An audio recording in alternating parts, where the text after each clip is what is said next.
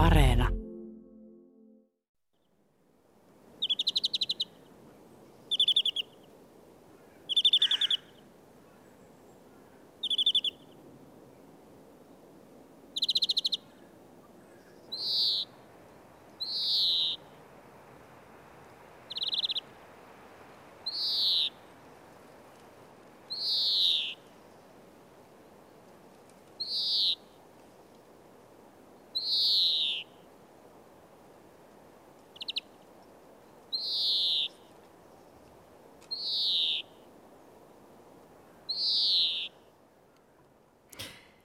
Ja tästä käynnistyy maaliskuinen luontoilta, vaikka täällä Helsingin Pasilassa, kun me, jotka täällä istumme, niin äsken näkyy, että lunta sataa. Mutta, mutta kevät tunnelmia silti vai, vai mitä Juha, ainakin äänten perusteella?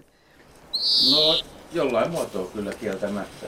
Viherpeipot on jo äänessä ja luoka. Pitkääkin ja nyt on ihan, ihan hauskaa, että 2008, kun Trichomonas alku eräänloinen aika lailla niitti viherpeippokantoja, niin nyt tuntuu, että tänä vuonna ja tässä viime vuosina on kannat nousussa. Ja pienemmät ne on kuin silloin parhaimmillaan, mutta edelleen tota, nousu jatkuu ja tulee takaisin. Ja varmaan, varmaan moni on jo kuullutkin tätä rystävää ääntä ja pulputtelevaa ääntä ja nähnyt myös lintulaudoilla niitä. Eli täällä studiossa olemme me ja sitten Jaakko Kulberi lisäksi. Ja miten Jaska hyönteismaailmassa ne joko kevät näkyy?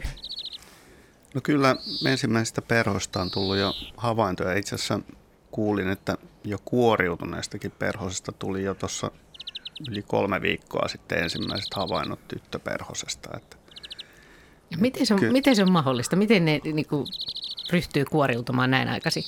No sanotaan näin, että kun koteloituu sopivan aurinkoisen paikkaan ja tulee tarpeeksi aikaisin sopivan aurinkoinen – päivä, niin silloin tällaista tapahtuu ja, ja auringon voimaa ei, ei parane niin kuin vähätellä, että kyllä se tuntuu niin kuin vielä hämärissäkin auringon niin kuin paisteen voima myöhemmin ja, ja tota, siinä onkin valtavan suuri eroja niin tämmöisten kuoriutuvien perhosten kuoriutumisajoissa sen mukaan, että missä ne kotelo, mihin ne on koteloitunut ja siinä on toki omat riskinsäkin sitten, että jotkut lait esimerkiksi suosii kokonaan sellaisia alueita, joihin kevät tulee niin sanotusti myöhässä, eli jotain viileitä laaksoja ja tämmöisiä, sillä ne varmistaa sen, että, että homma ei mene ihan reisille sitten, kun on päästy kotelosta.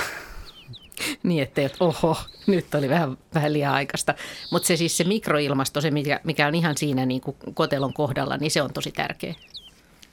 Joo, ja sen voi itse jokainen todeta, vaikka, vaikka tota, jos menee tuommoiseen etelärinteeseen, kun ekat leskelehdet alkaa kukkimaan, niin käsi maahan, niin ottakaa ja hämmästykää, jos aurinko paistaa sivulla 40 astetta lämmintä, että, että se on jo viittävää uunilämpötilat niin kuin siinä maaperässä ja sillä on todellakin vaikutusta. Ja yksi asia, mitä, mihin on, mitä on epäiltykin niin kuin perhoste, perhoste ja ilmastonmuutoksen suhteen on itse asiassa juurikin tämä, että, että kun meidän kesät ei kuitenkaan niin hirvittävästi ole lämmennyt ja se lämpeneminen kohdistuu enemmänkin talveen ja syksyyn, joka on niin kuin aika merkityksetöntä perhostelle niin kuin selviytymiselle, niin juurikin tämä lumettoman ajan pituuden lyheneminen on, on se, mikä sitten vaikuttaa, että heti kun lumet on pois ja, ja oikeastaan jos ne on tarpeeksi ohkaset, niin auringon lämpö silti tuntuu maassa sen lumikerroksen läpi ja tämmöiset huhtikuiset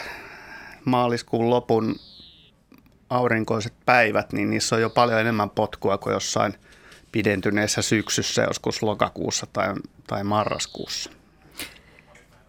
Tällä porukalla siis ollaan tosiaan täällä Pasila-studiossa ja sitten korona, korona-aikaan koronaturvallisesti, niin muu, po, muu luontoillan porukka on siellä etänä. Mutta miten Heidi Kinnunen, ää, niin oletko tehnyt nisäkäshavaintoja viime aikoina?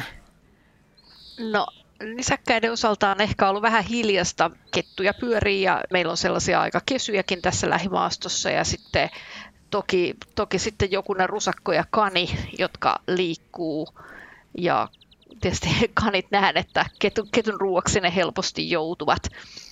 Mutta ei, ei mitään mielettömiä havaintoja viime aikoina kyllä. Saa nähdä minkälaisia. Ei ole osunut kohdalla. Mm. Saa nähdä, minkälaisia maaliskuisia nisäkäs kysymyksiä tähän lähetykseen tulee. Niitä voi tosiaan lähettää meille numeroon 020317600 600 tai sitten sähköpostitse luonto.ilta.yle.fi. Mites Henry Väre, mitäs kasvimaailmassa, mitä siellä tapahtuu maaliskuussa? No kyllä kasvimaailma on vielä aika lailla levossa ja rauhassa, että tästä kun katselen ulos pihalle, niin tuolla on 40-50 senttimetriä lunta. Eli täällä päin? Itäisemmän Uudenmaan puolella ei kyllä kevästä vielä sillä lailla on merkkejä. Ja vähän kun tuossa selailin paikallislehtitietoja ja nettitietoja, niin ei tämmöisiä keväinen se kukkiutakaan vielä ponnahtanut esille mistään päin Suomea, että Ahvenanmaalla varmaan on lumet jo paikotelle mennytkin, ellei kokonaan, mutta ei sieltäkään vielä näyttänyt tulleen tietoja kevään kukkijoista, että mä luulen, että tämä kevät kasvimaailman puolelta antaa odotuttaa itseensä tuonne huhtikuun puolelle hyvinkin. Mutta jos siis jollain on jo kevätkukkioista jotain havaintoja, niin tänne voi toki niitä soittaa. Ja sitten vielä Ari Saura, minkälaisia luontohavaintoja sulla on viime ajoilta? No jos nyt puhutaan näistä vaihtolämpöisistä otuksista, kaloista, matelioista ja sammakoista, niin nehän elää kyllä hyvin semmoista hiljaiselua tähän aikaan vuodesta ja säästöliekillä. Aika monet näistä näiden eliöryhmien lajeista eivät edes syö mitään tähän aikaan vuodesta, vaan odottelevat vesien lämpenemistä ja, ja maan lämpenemistä ja lähtevät liikkeelle. Tosi joitakin sammakoita voi olla jo liikkeellä plussäällä, että niitä kai on nähtykin ja aina tähän aikaan vuodesta niitä nähdään jopa lumihangella kävelemässä. Mutta että sykähdyttävin mun luontohavainto tässä nyt lähiaikoina oli tämmöinen aika roteva uros ilves, jonka näin tuolla Päijät-Hämeessä – auton ikkunasta näin sen ja pysähdyin siinä, kun näin, että se meni tien yli, niin tota, pääsin sitä seuraamaan jonkun tovin ihan läheltä. Ja tähän aikaan vuodestahan nämä urokset kiertelee aika laajasti ja etsiskelee naaraita, että niitä saattaa näkyä muuallakin. Oliko ensimmäinen ilveshavainto sun? No mä oon nähnyt kerran aikaisemminkin ilveksen, mutta siitä on jo parikymmentä vuotta aikaa, että sehän oli ihan sensaatio siihen aikaan, että nykyään se on jo onneksi jo paljon yleisempi kuin siihen aikaan ja niitä on mahdollista nähdä ja ainakin jälkiä olen nähnyt kyllä usein tässä välissäkin, mutta nyt sitten pääsin oikein seuraamaan tämmöistä komea urosilvestä ja aika lähietäisyydeltä.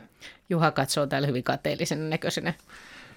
Joo, monta kertaa on ollut aika, aika lähellä, mutta tota, no jälkiin mäkin olen päässyt näkemään useammankin kerran, mutta eipä, eipä tota itse karvakaveri tullut sillä lailla – ihan kohdalle, että olisi päässyt näkemään. Ja sitten nämä äänihavainnot, mitä, mitä on, niin mulla on pari sellaista. Toinen, toisen usko, että se on oikea, toinen saattaa olla vääräkin, että ei se ilveksen ääni ihan, ihan helppoa, että jos se haukahtelee, niin se on vähän niin kuin kettu- ja supikoiramainen, mutta, ja varsinkin etäältä, mutta tota, kyllä tota, Ilves on jännä elää, että sitä voi niin kuin nyt yrittää tähän aikaan, että liikkuu vaan paljon maastossa, joskin niin kuin monet havainnot yllättää onkin sitten keskellä päivää yhtäkkiä ihan spontaanisti. Että tota, niin ja autosta esimerkiksi. Autosta, joo. Mm.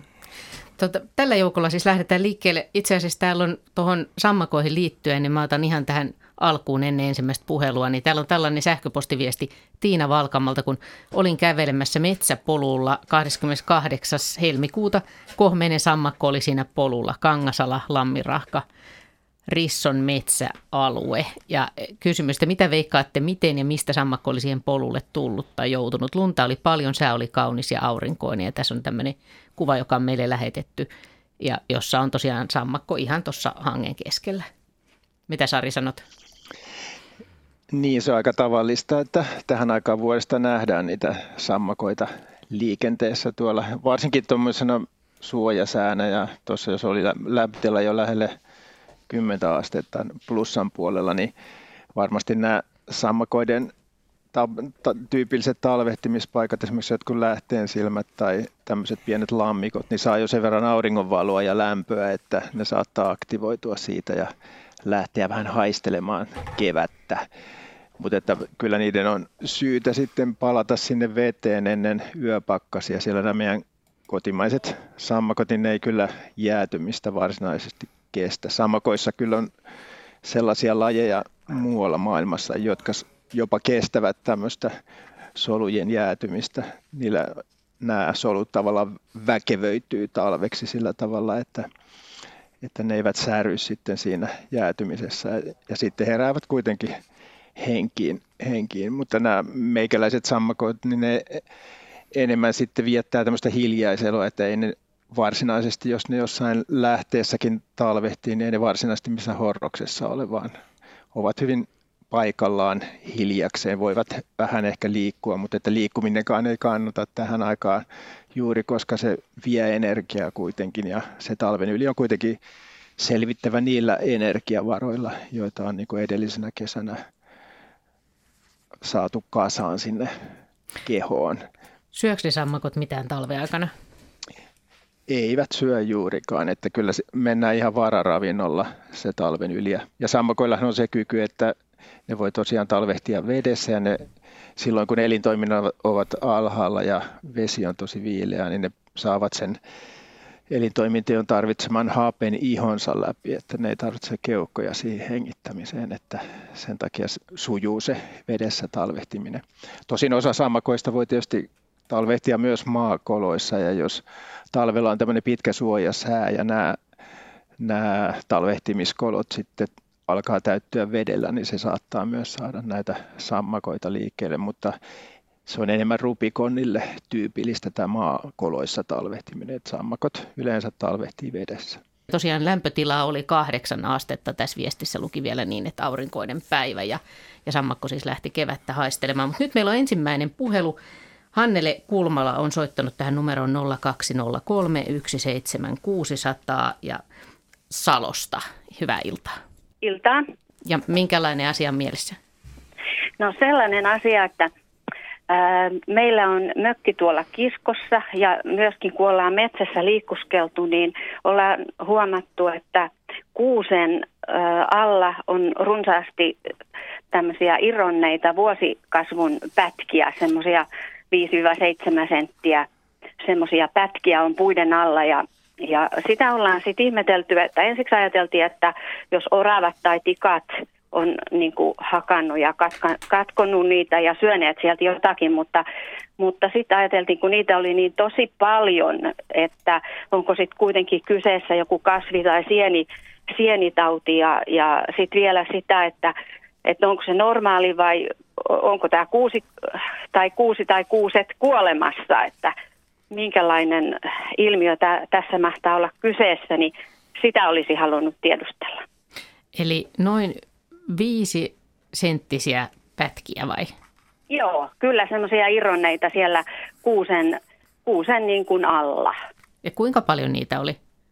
No niitä oli oikein sillä tavalla, että miten sitä nyt sitten kuvailisi, niin kuin olisi tippunut sieltä pu- puusta, niin kuin joku olisi niitä siellä, sieltä tiputellut ihan niin kuin kokonaan siinä alla oikein tosi runsaasti. Siis oikein niin kuin parikymmentä, satoja?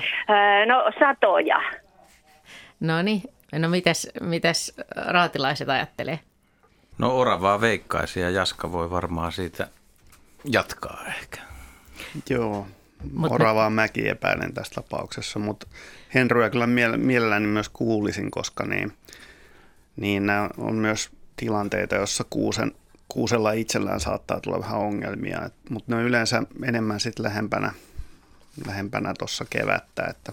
Käpyjä paikoittain on niukasti tai aika, mm. aika laajaltikin niukasti, niin tota, mä oon itse nähnyt kanssa, kun on kulkenut metsässä, niin monien kuusien alla on tota, tippuneita näitä ja näitä tota, kärkiä ja oravia on kuitenkin puissa. Että ora, orava siellä on ollut työn ääressä ja että siinä on ruokaa syönyt osa no, ja osan Vuosikasvaimet on herkullisempia kuin niin. vanhat, vanhat tota, niin, Nyt... tanniinipitoiset.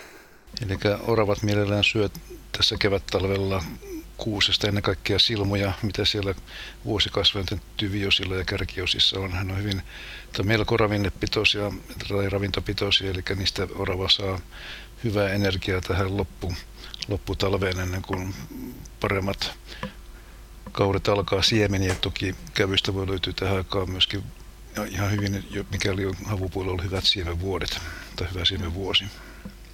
Tämä on minusta aika mielenkiintoista. Mä oon pohtinut monesti sitä, että maistuuko eri kuusten silmut eri tavalla, koska mulla on semmoinen havainto, että kun jossain kuussa orava käy ruokailemassa, niin se palaa usein sinne samaan paikkaan. Ja mä oon jäänyt miettimään, että voisiko eri kuusissa olla jotain makueroja ja joissain enemmän tai vähemmän jotain haitta-aineita. No kyllähän kuusi on monirotuinen, eli se saattaa heijastua tätäkin kautta. Tätä tuskin tiedetään, että on selvitetty, että miten orava eri kuusiin reagoi, mutta miksi ei. Monissa kasveissa on vaihtelua niiden kemiallisissa ainepitoisuuksissa, niin kuin on pihlajissa ja niin monessa muussakin. Eli aivan hyvin voi olla näinkin, tai sitten se on koettu tutuksi ja hyväksi puuksi. Näinpä totta kai se yksilö voi muistaa sen paikan ja se voi olla ehkä turvallinen tai suojainen muutenkin. Niin oravan nenä on varmaan sen verran laadukas näihin, näissä hommissa, että et tota, mä itse vaan huomannut, että usein, usein ne on nimenomaan tämmöisiä hyvin korkeita ja suuria vanhoja kuusia, jolla ei nyt rehellisyyden nimissä me aina ihan maailman parhaiten enää siinä vaiheessa. Ja, ja se voi olla, että niin kuusellakaan ei ole samalla tavalla enää sitten voimaa, voimaa panostaa puolustukseen, jos se on muuten heikintynyt, miten, kuten nämä vanhat usein on sitten. Että. Mitä Henry tuumaa? Kyllä, tämä mitä Jaska sanoi, niin voi hyvinkin pitää paikkaansa, että melkein kasvi kuin kasvi, kun sitä vastaan on hyökätty kasvinäkökulmasta, se on jonkinlainen hyökkäys kuitenkin, niin useimmat lajit pyrkii kehittämään puolustusmekanismia ja puolustusaineita. Kuusella voi olla vain talvella se ongelma tähän aikaan vielä, että sen elintoiminnat ei ole niin jouhevat, eli yhteyttäminen ja aineiden tuotto on kyllä hyvin hidasta tähän aikaan vuodesta, että, että todennäköisesti se on valmiiksi heikko, tai sitten se on puuyksilö, joka ei ole vastaavaa koskaan aikaisemmin kokenut, tai sitten se on silkkaa sattumaa. Joha. Niin mä ajattelin, että tässä on ihan hyvä kotitehtävä kuulijoille samalla lailla kuin annettu joskus, kun on syksyllä puhuttu pihlajan marjoista, että miksi jotkut pihlajat syödään ne marjat ensimmäisenä ja, ja marjathan on tunnetusti eri makuisia, mutta miten linnut ne mieltää. Ja on tainnut itsekin sanoa, että, että, että jos teillä on pihapiirissä pihlajia, niin seuratkaa, että toistuuko sama ilmiö joka vuosi, että tietty pihlaja syödään ensimmäisenä. Niin jos nyt sattuu kotipiirissä olemaan kuusia tai lähipiirissä ja kuten sanoin tuossa alussa, että itse olen nähnyt tänä vuonna useamman kuusen juurella näitä tämän saman ilmiön, niin pitäisi tosiaan panna muistikirjaan tai muistiin just se oikea puu ja pitkäjänteisesti, että seuraavan kerran kun tulee, että oravat niitä käyttää, että ei ole ei ole käpyjä, että onko se nimenomaan just se sama puu, mikä voisi antaa osviittaa siihen, että onko se puu myös jostain syystä hieman paremman makuinen. Tosin Jaskan teoria taisi olla, tai Jaskako sanoi, että, että se on tuttu paikka, niin tota, Monta tekijää voi. Mä ajattelin, että sä sanot, että pitää mennä maistelemaan niitä. Että se, sekin, se, sekin, on, sekin on ihan mahdollista. mä tulen, mä tulen mielemään tuomariksi, kun, kun Juha syö niitä, niin mä, mä tulen pitämään pöytäkirjaa tästä tilaisuudesta oikein, oikein mielelläni.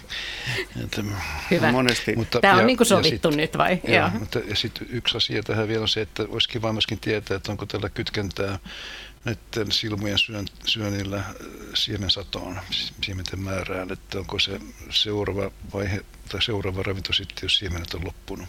Tätä, tätä, tätä veikataan tai veikattiin tässä alussa.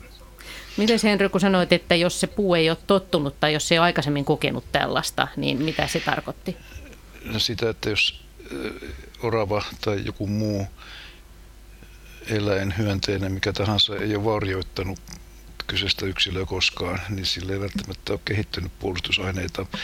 Mutta tämmöinen tilanne toki on kyllä luonnossa äärimmäisen harvinainen, että kyllä melkein puu kuin puu, joku sitä on joskus syönyt. Hyvä. Kiitokset Hannele Kulmalalle ja nyt tuli kahteen kertaan vastaukset luontoillasta.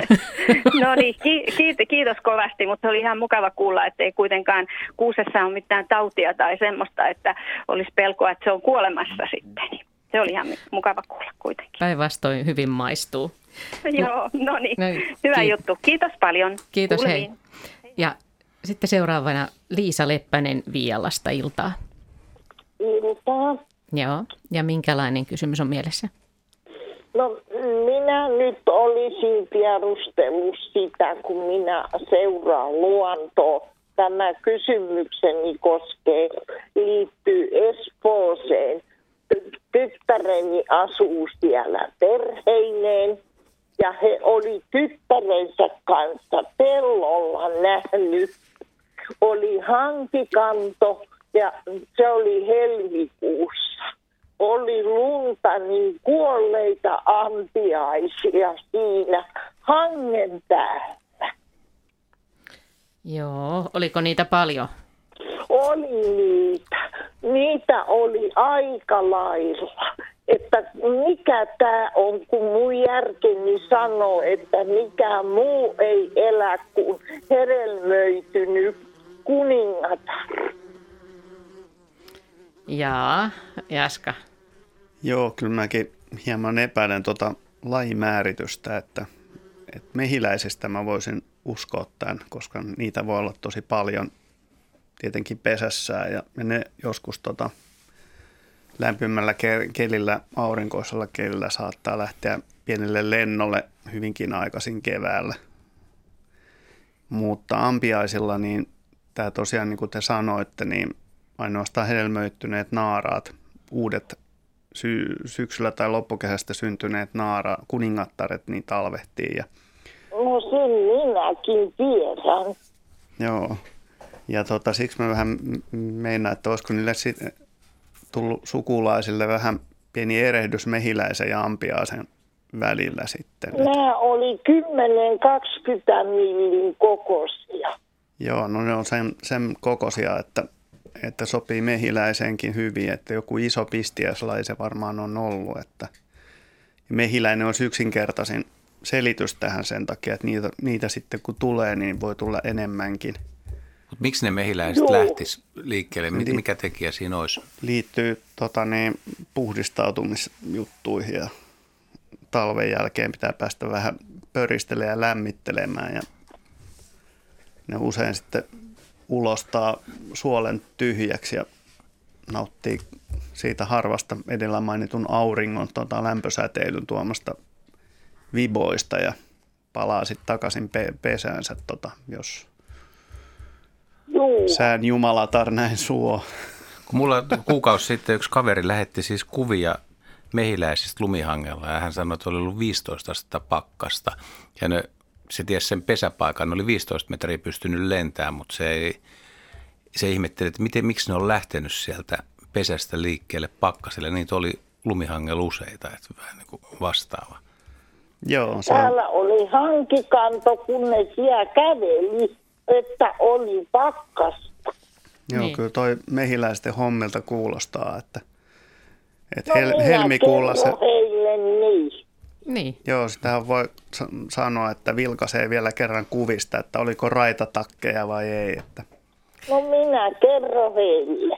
hyvä, mutta aika jännittävä havainto että, ja aika Juu. yllättävä varmasti. Kiitos teille. Kiitos. Niin, että siinä on sitten yhtäkkiä tullut liian tiukka sää vastaan ja, ja niiltä on jäänyt tämä homma kesken. Juu.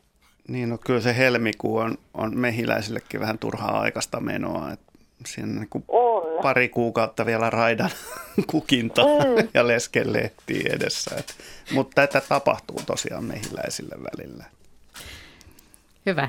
Kiitos, kiitos soitosta Kiitos. ja mukavaa illan jatkoa. Ja jatketaan iltaa eteenpäin. Tarja Pienräihä Jyväs- Jyväskylästä. Kiitos, hei. Hei.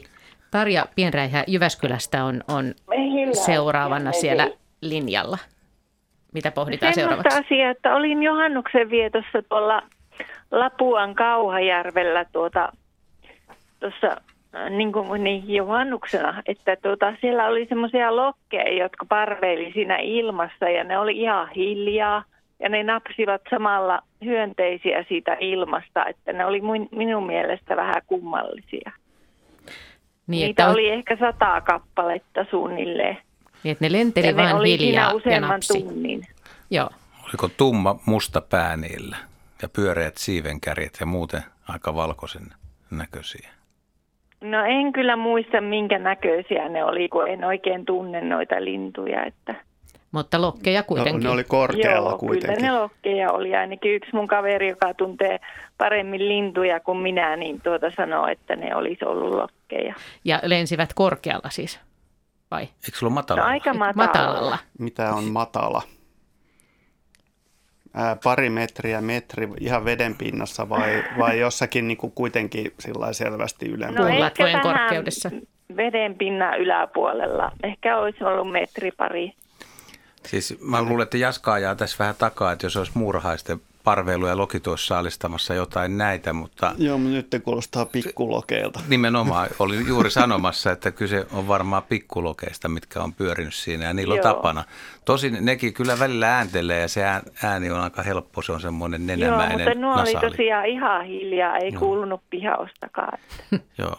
Kyllä, kyllä me tällä kokoonpanolla, niin tässä studiossa, täällä, täällä sisästudiossa, niin pikkulokki on varmaan oikea, oikea vastaus. Kannattaa katsoa tuota internetissä, minkä näköinen se on, tai kirjasta. Et tosi, tosi elegantti, komea lintu ja musta, musta pää ja nimensä mukaan niin pieni kokoinen lokki. Naurulokkia pienempi, mutta tuo Joo. niin kuin nopeasti katsottuna joillekin naurulokin mieleen. Mutta mitä ne sitten söi? Mä niin ajattelin, että se olisi ollut muurahaisten parveilu. Surviaissääskiä, jos ne on ollut ihan veden pinnassa. Ja, ja ne pitää tosiaan vähän tällaista nasaalia tulee. haukuntaa, kun noita taas rääkyy noin naurulokit. Et Jos pitävät ääntä. Niin. Ne, niin, ne voi saalistaa ihan äänetti myöskin. Mm.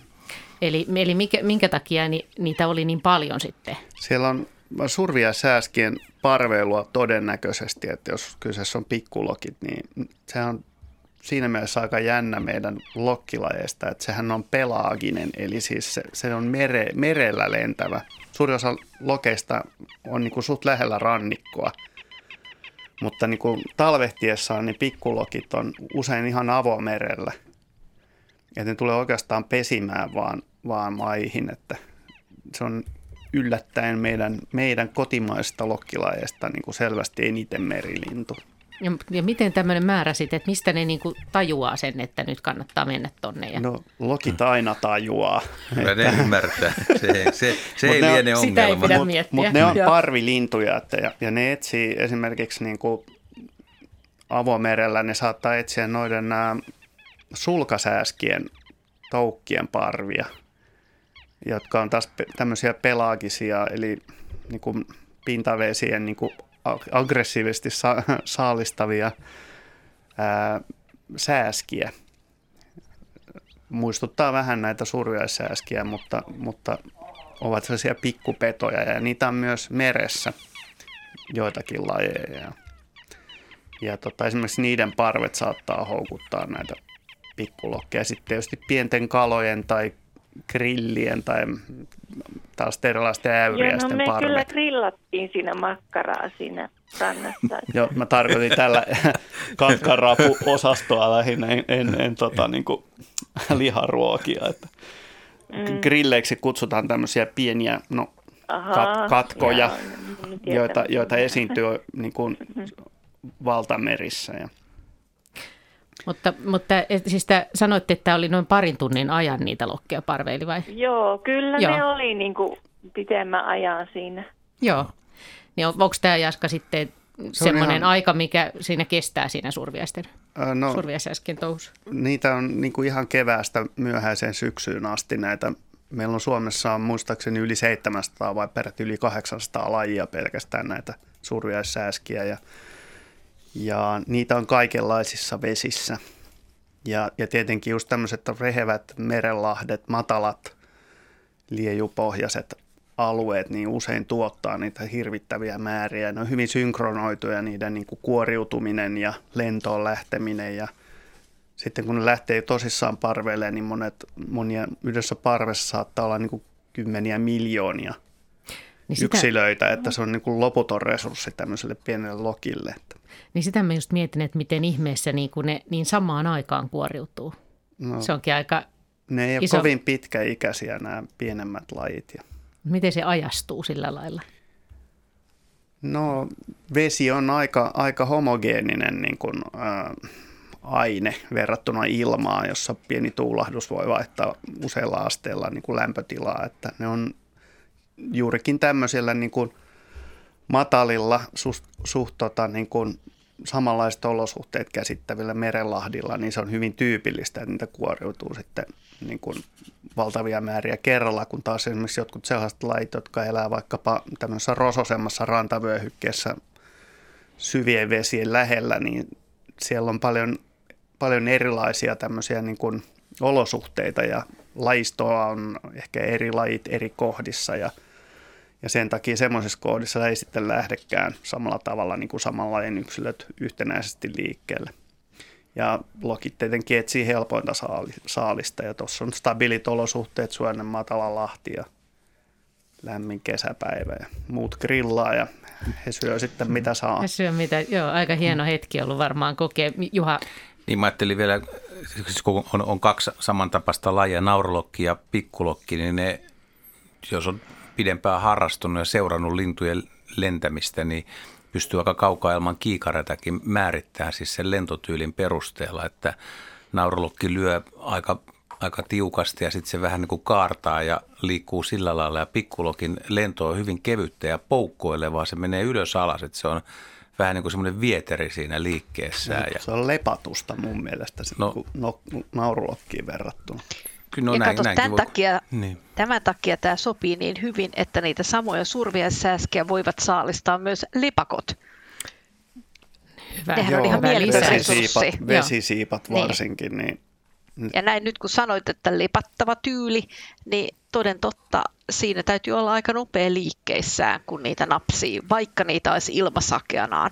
Niin, sillä lepatuksella pystytään hallitsemaan nopeita kääntöjä. Ja tota niin, myöskin niin kuin oikeastaan liiasta nopeudesta on suorastaan haittaa näiden kanssa, että ne lentää niin hitaasti ja ne ei ole mitään erityisen taitavia lentämään, niin, niin olennaista on säilyttää se kääntymismahdollisuus turhan ylinopeuden sijaan. Ja sama juttu on muillakin lokeilla, että jos, jos katsotaan, kun muurahaiset parveilee, niin se rupeaa olemaan ihan naurettavan näköistä, kun joku raskas harmaa lokki yrittää pysyä lähes paikoillaan lennossa ja samalla napsia muurahaisia – Siis reilusti lähes pari kilonen niin kuin lokki yrittää jahdata muurahaisia huolella.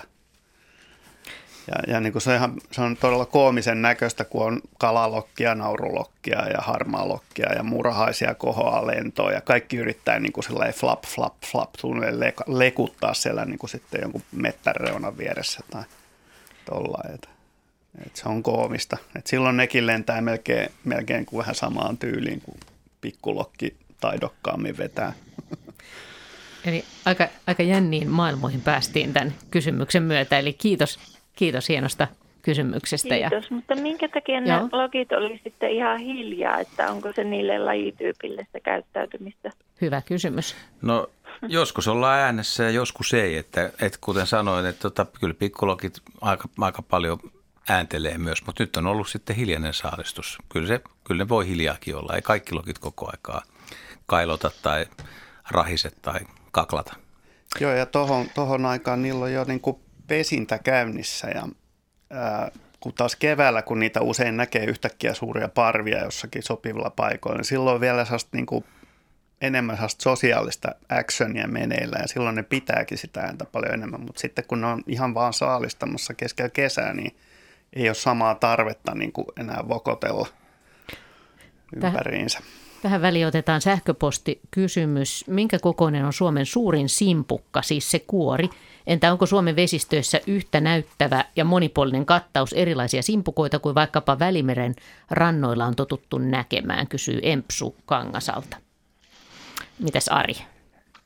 No kyllähän meidän tota, simpukka lajistomme on huomattavasti suppeampi kuin tämmöiset niin subtrooppiset vedet ja varsinkin Välimeren simpukka siellä on huomattavasti isompi tämä fauna, mutta että kun oli puhetta nyt näistä isoista simpukoista, niin meidän suurin simpukka on tosiaan tämä Isojärvi-simpukka ja se voi olla kyllä reilusti yli 20 senttinen se kuori niin kuin pitkittäissuuntaan mitattuna. Jopa tuommoinen 23-24 senttinen, että se on valtavan, valtavan suuri. Tosin nämä suuret simpukat on sitten jo hyvin iäkkäitäkin.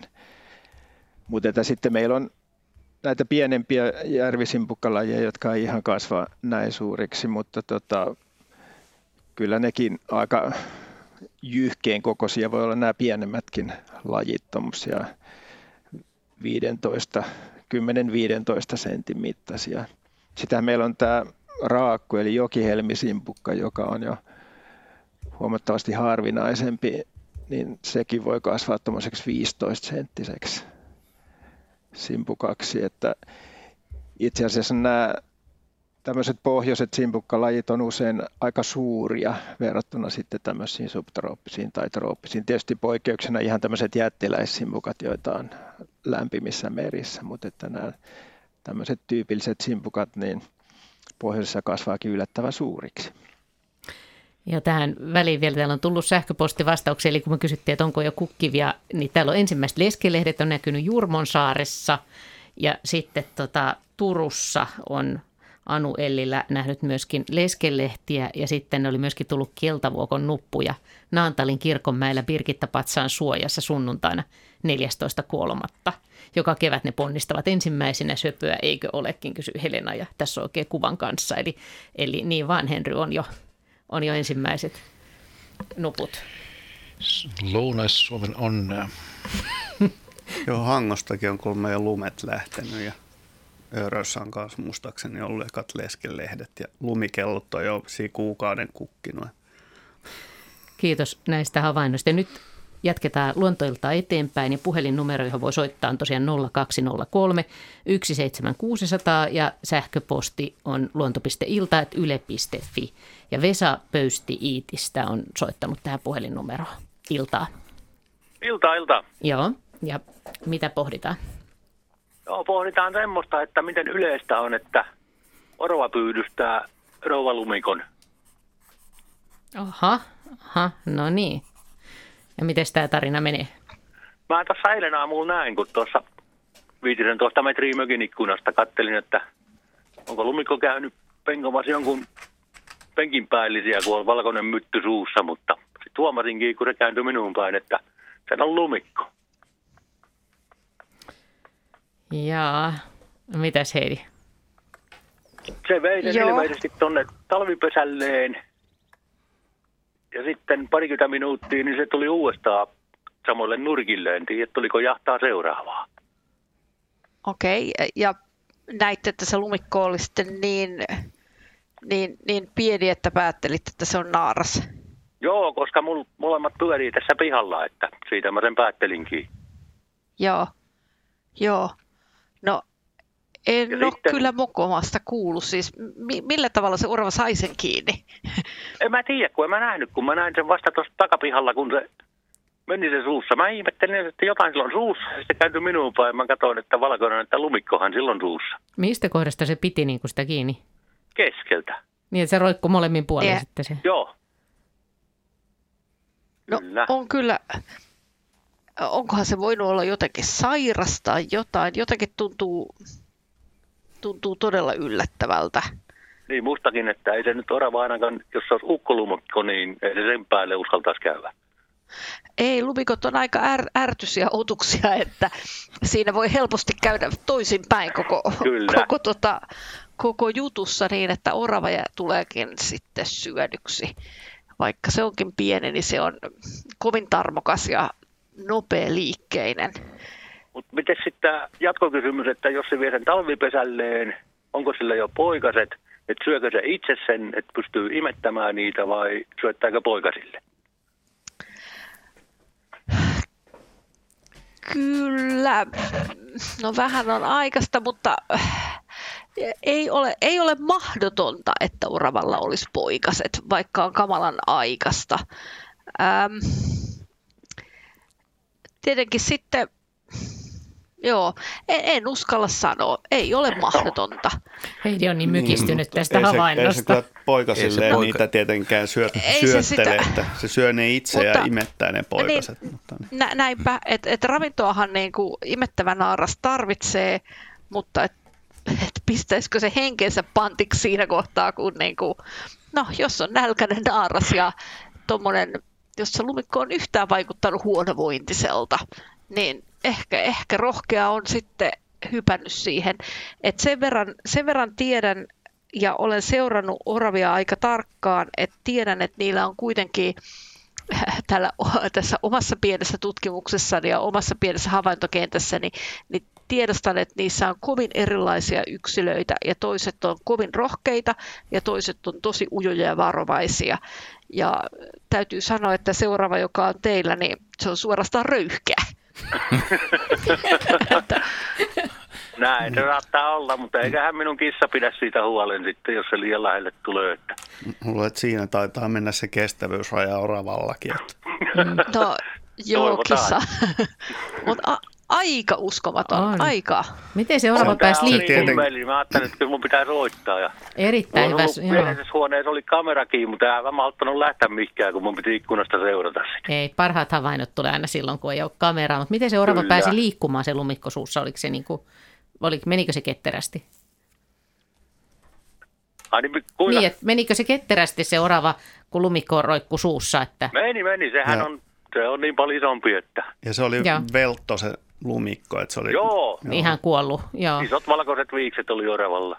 Yksi mahdollisuus tietysti on, että siinä on ollut joku varikset yrittänyt sitä tai harakat ja kolkannut no. sen ja sitten orava on korjannut mm. potin. Että kuulostaa vähän, vähän ja... hazardilta kyllä oravalle se. Vaikea. Olen nähnyt, minkälaisia niin kuin riiviöitä noin noi kärpät ja lumikot on. Niin ne on niin nopeita. Mm. Niin, mutta en mut, mäkään mut linnut muuta osaa syys... ton homman kyllä, ton kolkkaamisen. Joo, no, närhiparvi tässä pyörii kyllä ja varpuspöllöä mä oon varttunut, mutta en ole ainakaan vielä kuullut, että on tullut. Se pistää varmaan lumikon paketti ihan iloisesti, että siinä ei ole mitään ongelmaa.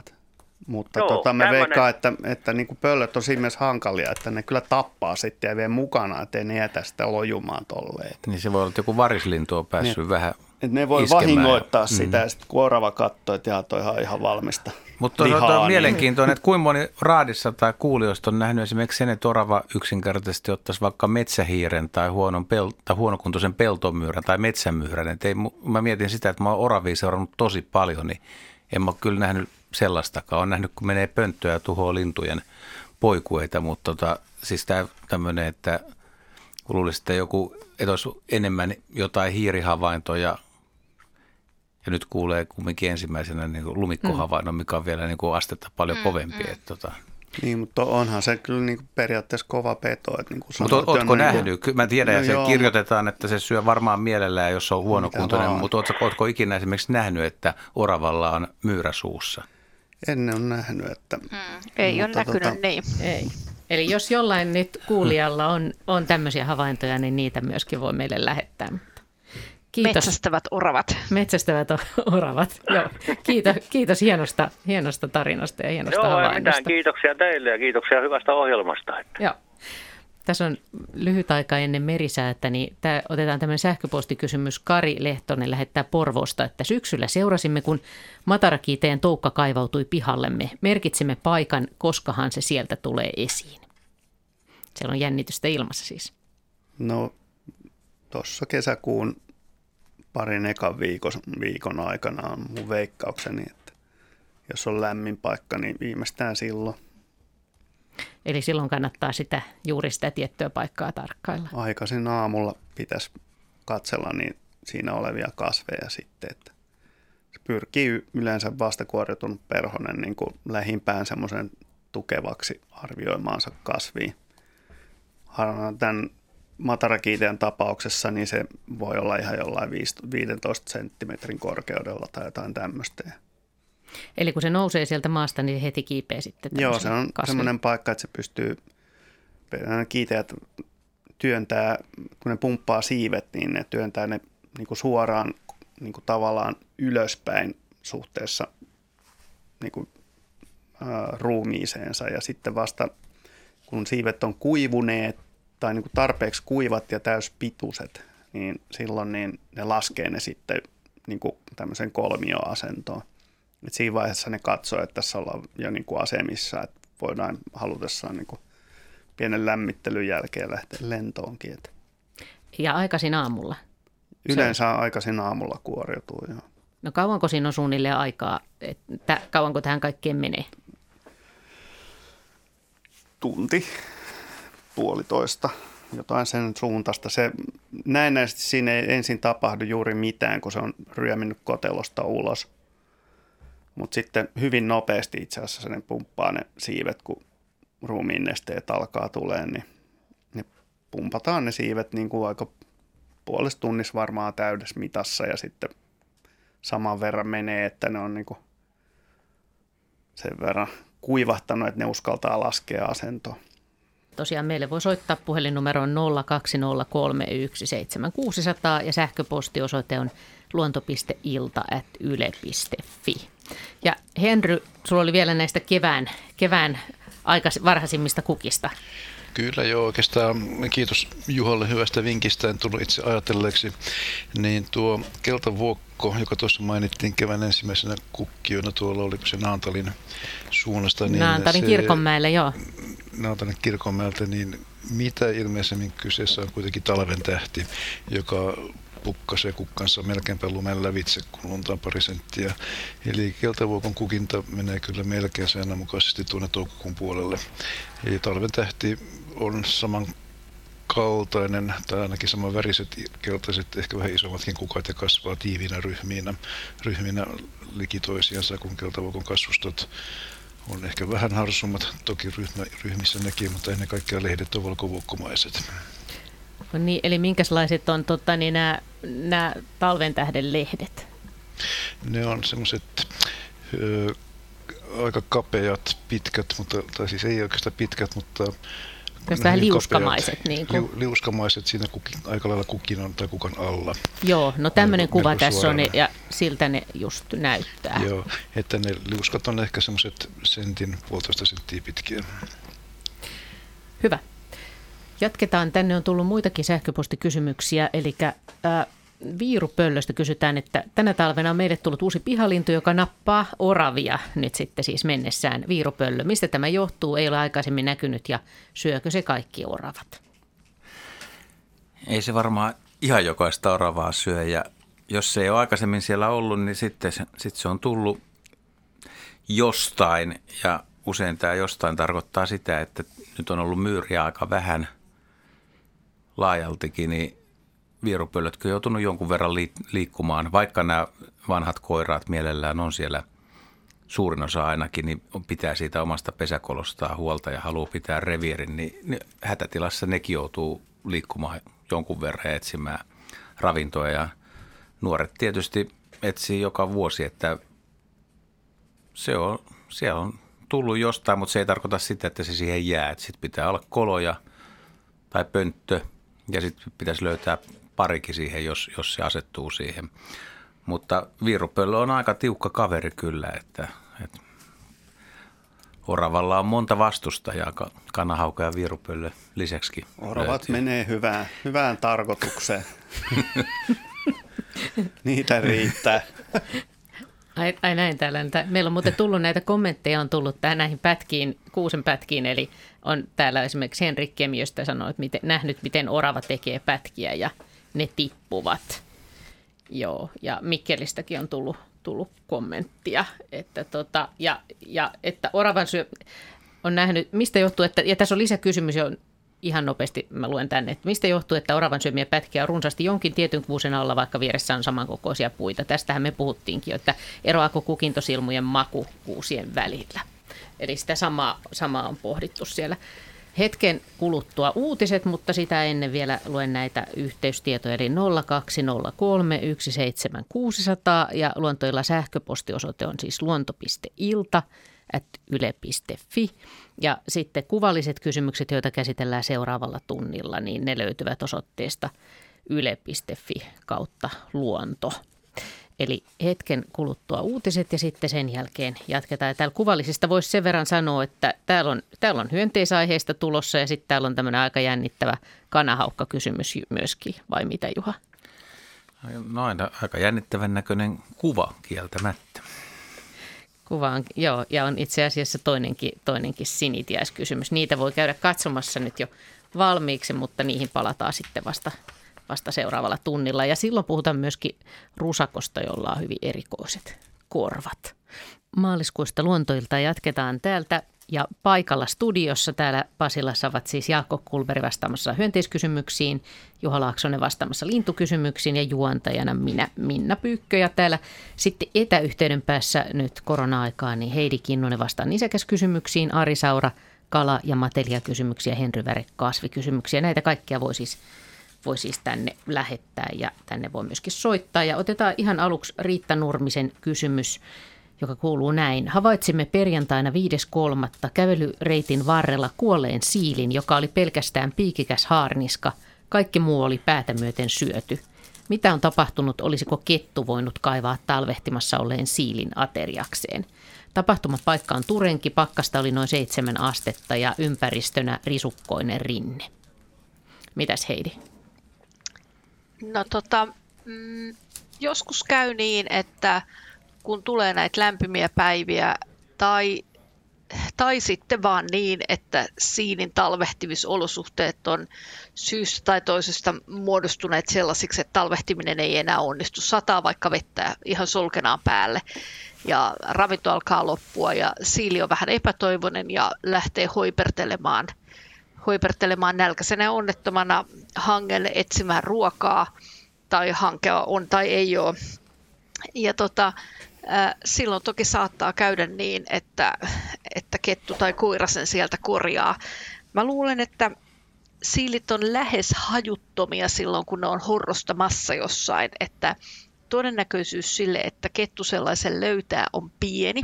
Ei tietenkään niin kuin totaalisen mahdoton, mutta mä veikkaisin, että siilin, siilille käy noin kaikkein helpoiten, jos se on itse lähtenyt liikkeelle huonokuntoisena. Ja valitettavasti niin näin keväällä aina välillä käy. Ja musta joka kevät tulee näitä havaintoja siileistä, jotka on lähteneet vähän liian aikaiseen liikkeelle, todennäköisesti olosuhteiden pakottamina. Ja sitten niitä tulee linnut kiusaamaan, harkat ja varikset, ketut, koirat ja sellaisten siilien, miten mä sanoisin, todennäköisyys selviytyä, niin kyllä se on hyvin pieni. Selvä. Täällä muuten tuli, nyt mä katsoin samalla, että sähköpostissa on tullut vahvistusta tälle Kari Espoosta kirjoittaa myöskin, että olen seurannut kuusen silmuja syöviä oravia mökilläni ja kyllä ne todellakin vainoavat tiettyjä kuusia aivan erityisesti. Kaikki kuuset eivät siis maistu yhtä hyviltä. Eli siellä oli Juhan, Juhan kotiläksyä jo tehty. Kuusissa no niin, on eroja, kuten viineissä. Kuusissa ja viineissä on eroja, mutta nyt sitten tämän toisen tunnin ensimmäinen soittaja on siellä puhelimen päässä, eli Keijo, Keijo Piirainen Nurmeksesta iltaa. Päivää. Päivää. Joo. Semmoinen juttu oli, kun tota, minä ihmettelin, että kun sammakko loikki keväällä, kyllä huhtikuun puolessa välissä, mä olin Pilikillä moottorikelekalla ja tota, siellä sammakko vaan loikki. Niin mä kaverille sanoin, että onkohan tuo karannut tuota, tuon sammakko tohtorilta se. Niin, loikki siellä jäällä siis, vai? Jäällä. No niin, niin lauha päivä, niin mukava oli Pilikillä olla ja istuttiin ja siellä ajeltiin, niin sitten sattui loikkimaan. Niin, että se piti seisottaa, kun ei kamerata ole. Hitto! Eihän sitä silloin no, ei niin, se on... ole mukana, ei kuvaa saatu. Se on tässä lähetyksessä jo todettu. Aikuinen, että, ei niin. mikään rupisammakko ollut, mutta ihan tavallinen sammakko. Ja, ja iso kokoinen, ei, ei pieni, eikä mä siltä ja välitä, niin kuin sanottaa, oikein sammakko. Joo, tästä Ari Saura jo vähän puhukin, mutta mitäs Ari kommentoit? Niitä, niin, kyllä tästähän jo keskusteltiin tuossa ihan lähetyksen aluksi, että jos on tämmöinen lauha lämmin huhtikuinen talvipäivä, niin onhan se niin. mukava sammakonkin lähteä loikkimaan. Ja yhtä lailla kuin kiva istua siellä pilkillä kevätauringon loisteessa. Että kyllä ne siihen aikaan jo liikehtii, jos on, jos on lämmintä. Mutta jos oli tulee... selällä, pilikillä olin niin, niin kuinka kaukana rannasta? Kuinka kaukana rannasta oltiin? No, meidän voi sanoa, että kilometri tai jotakin. No se on kyllä jo aika pitkälle. Joo, pitkälle sitten jo loikkinut. Oliko siinä mitään sulaa paikkaa lähistöllä vai oliko koko ei, pielinen ei. Moottorin kelekalla minä ajelin ja pilikillä. Hmm. Joo, olisiko se ollut kelkan kyydissä tullut sitten sinne jäälle? Ei ei, ei minun kelkakyvyssä ei. Sammakot matkusta. Ei vai? kyllä ne saattaa kuule joskus matkustaa, niitä on yllättävissä paikoissa löydetty No kyllä. on, mutta no mutta ei- ei, ei se nyt, ei se nyt tota se oli päivän minun- mittaan se... oli ihme, se oli niin ihmeellinen juttu, että en tiedä mistä vaan tuli. Ja kun Pielsillä olimme saari, saaristossa, siellä oli, ei sillä sullaa paikkaa oikeastaan ollut silloin missään. Koska Mi- mä ja tie kerselin Niin, vai onko se pilkkireiästä tullut? Niin, tai miten olisi semmoinen selitys, että tota, se on ollut rannassa ja varis on napannut sen ja lentänyt yli siitä teidän yli. Ja sitten se on Ei säikähtänyt ollut jotain silloin ja variksia eikä mitään semmoista. Niinku, ei mitään lintua. se Sammakko oli. Mites tota, oliko yhtään pälvipaikkoja jo siellä rannoilla vai oliko ihan No täys talvi vielä? en mä, ei tullut mieleen semmoiset, mutta ei sillä, kyllähän se, Pielisellä on kato, rantamaisemassa on kato tuulivipi, lumet ja kaikki semmoiset Niin. jäät. Mutta jäät Niin, oli siellä- niin paksut vielä, että Pilikillä kun oli niin moottorikelekalla, Joo. Kuitenkin oli pluskeli, että oli, oli, oli niin kuin lämpöasteita. sitä en tiedä, kun se oli vesillä, hyvä kelekkakeli oli vielä.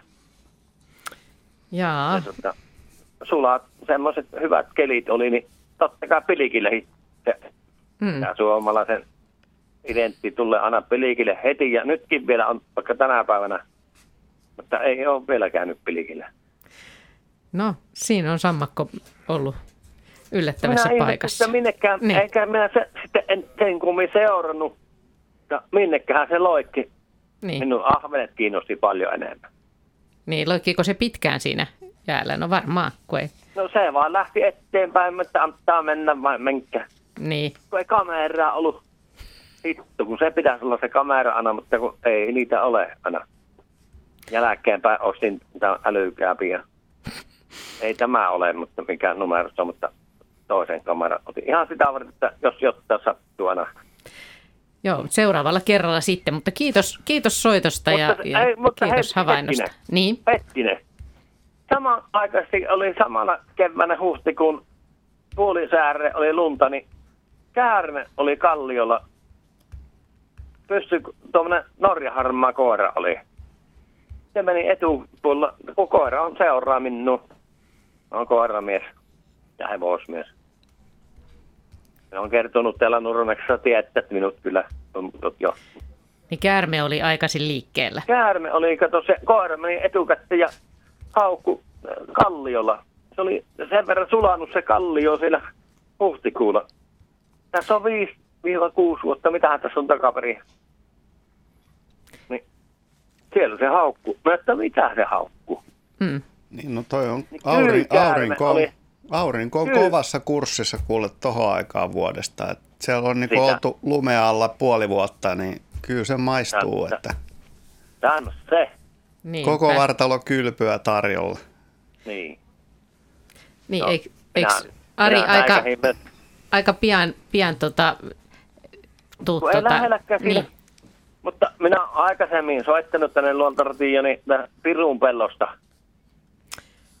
Mikä se on tämä Pirun pelto? Se on kato Nurmeksen Lieksan välillä Luonnotparran kohdalla.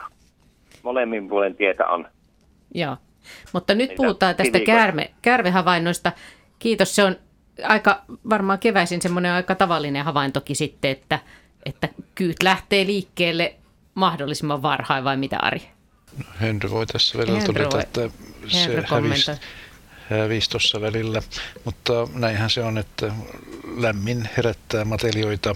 Harvinaista se tähän aikaan vuodesta kuitenkin kaiketi vielä on. Mutta tämä oli huhtikuulla, eli- eli siinä Niin, se oli- vaiheessa niin, jo. niin. Se on niin joo, pohjoisessa. Sehän, sehän tietysti riippuu. Viime vuonna oli ensimmäiset kyyhavainnot helmikuun puolella etelärannikolla Kyllä. ja maaliskuussa Joo, tuli- tähän aikaan oli jo useita, useita liikkeellä. Et jos, on, jos on lämmintä aurinko paistaa ja Kyllä. tyyni paikka ja hyvä kolo, mihin se lämpö tulee, niin kyllä ne aika aikaisin nousee. Niin kuin Jaska sanoi, ja voi nousta, voi. nousta johonkin puun, pä, puun pinnallekin. tai siis Aurinko on kovassa Joo. kurssissa. Niin kuin. Joo. Joo. Ja, viime vuosi lume, Joo. ja viime vuosi oli lumeton. Ja eikö tältä vuodelta ole jo kyyhavaintoja? Tältä vuodelta on jo ensimmäisiä kyyhavaintoja. Hyvä. Täällä on muuten, muuten tähän orava-asiaan tullut tämmöinenkin kommentto, että olisiko mahdollista, että orava vaihtaa pesää albiinopoikanen suussa? Ari Keltanen kysyy tällaista. Eli, eli orava, orava, ja lumi, orava lumikko suussa mietityttää. Aa, toi olikin uh, aika rohkea veto.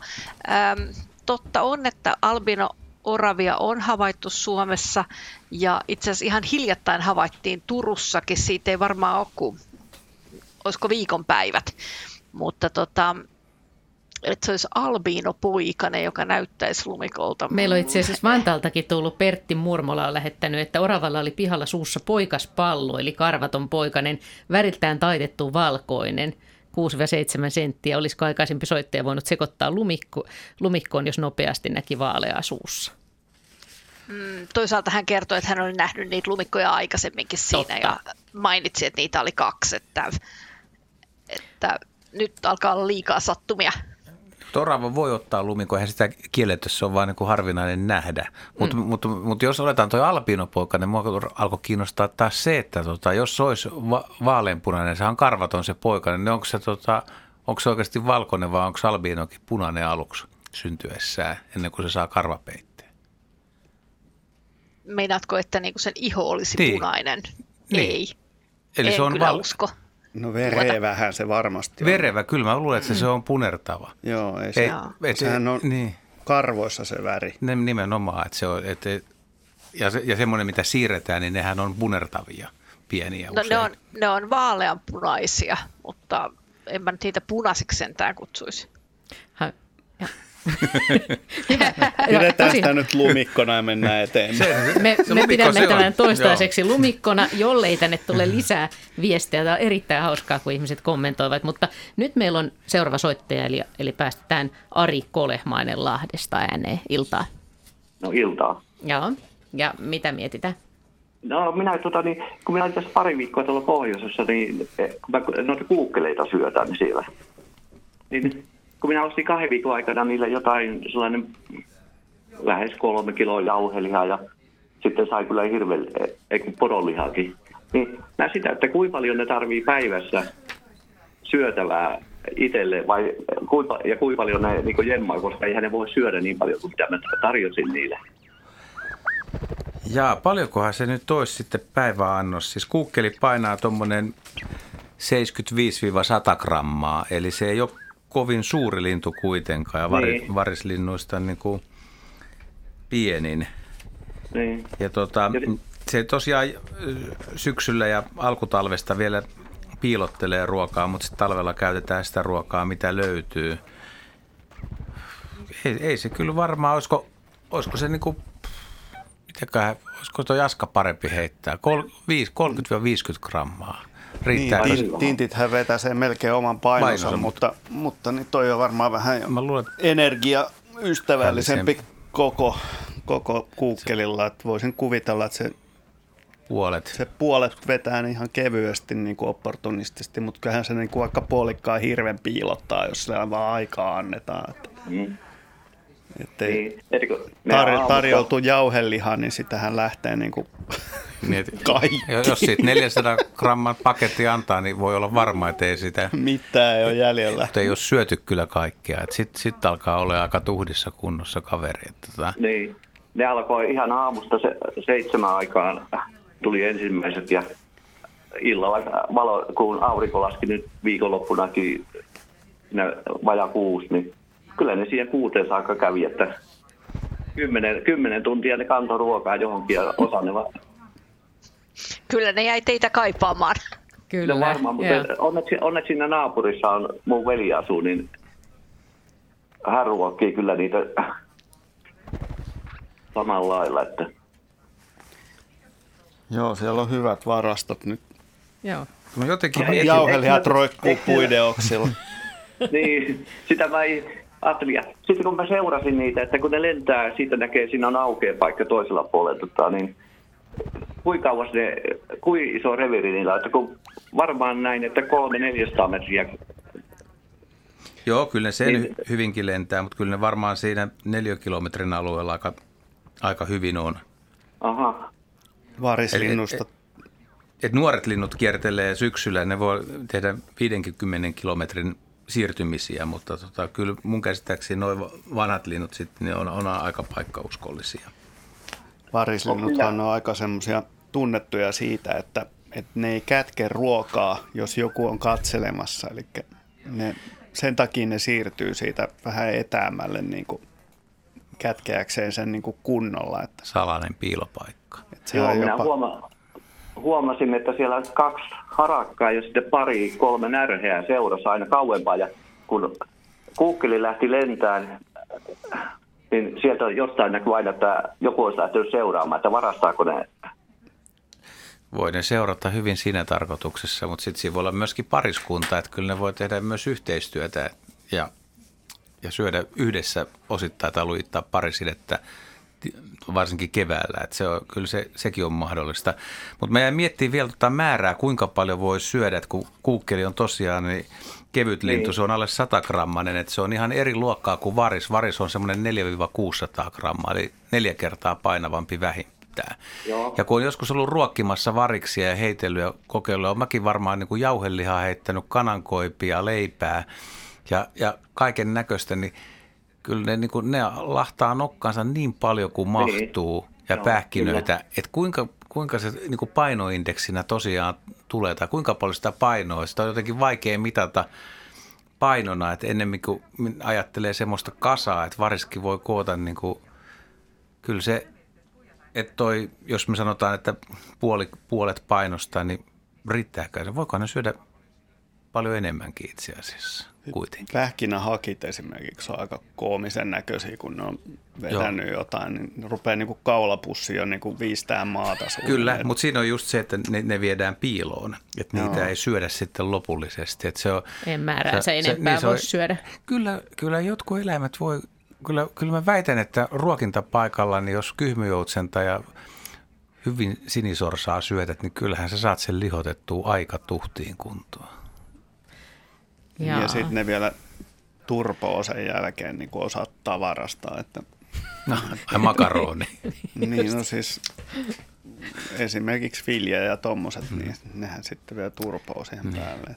Mutta erittäin, hyvä, erittäin hyvä kysymys, jota varmaan onko tulee tota niin- miettineeksi. Joo. Niin tota, kun mä huomasin, että kun mä istuin ihan metrin päässä, kun mistä ne söi, niin kun se näkee selvästi, että se niinku kaula, sehän ei ilmeisesti nielestä. Kerääkö se johonkin kurkkuun sen, että se sitten liimailee se tuonne puunoksille? Joo, kupuun se, kupuun se voi Joo. ottaa sitä ja Joo, sitten huomasin, että kun se pulpauttaa kau- ulos. Joo, joo. Ja sitten kun tota, niin siinä äh, tuollaisella, minulla oli sellainen laatta, sellainen, äh, jo, se on niin joku isompi kylpyhuone tai jonkun la- käyttämätön laatta, minkä päällä mä laitan sen ruoan aina niille. Tota, niin, niitä istui kolme siinä ja ne oli ihan, äh, ei tapelleet siitä ruoasta, että onko se niin samaa perhettä on ilmeisesti. Se voi hyvinkin olla, olla samaa perhettä. Et, et Joo, pysyy aika pitkään ihan- koossa se perhekunta. Joo. Ja onko kuukkelilla, niillä taitaa myös ne vanhat poikaset jeesailla välillä vähän. Joo, se on, se on sama Se on kuin, yleistä monilla närhensukusilla. kyllä, joo. Pohjois-Amerikassa paljonkin tutkittu. Joo, kun Hyvä. siitä tuli jännä, jännää kuvaa, kun tota, niin, tuli siihen kaikki kolme istumaan äh, ympärilleen äh, piirissä ja vähän niin kuin miettivät, että ku- kuka aloittaa ensimmäisenä ruokailut. että onko siinä joku järjestys, tai jos on... Se Joo, voi hyvin että olla, sitä yksi poikainen mamma vai- aloittaa ja iskä syö sitten kakkosena ja sitten poikaset kolmosen. Joo. kolmosena.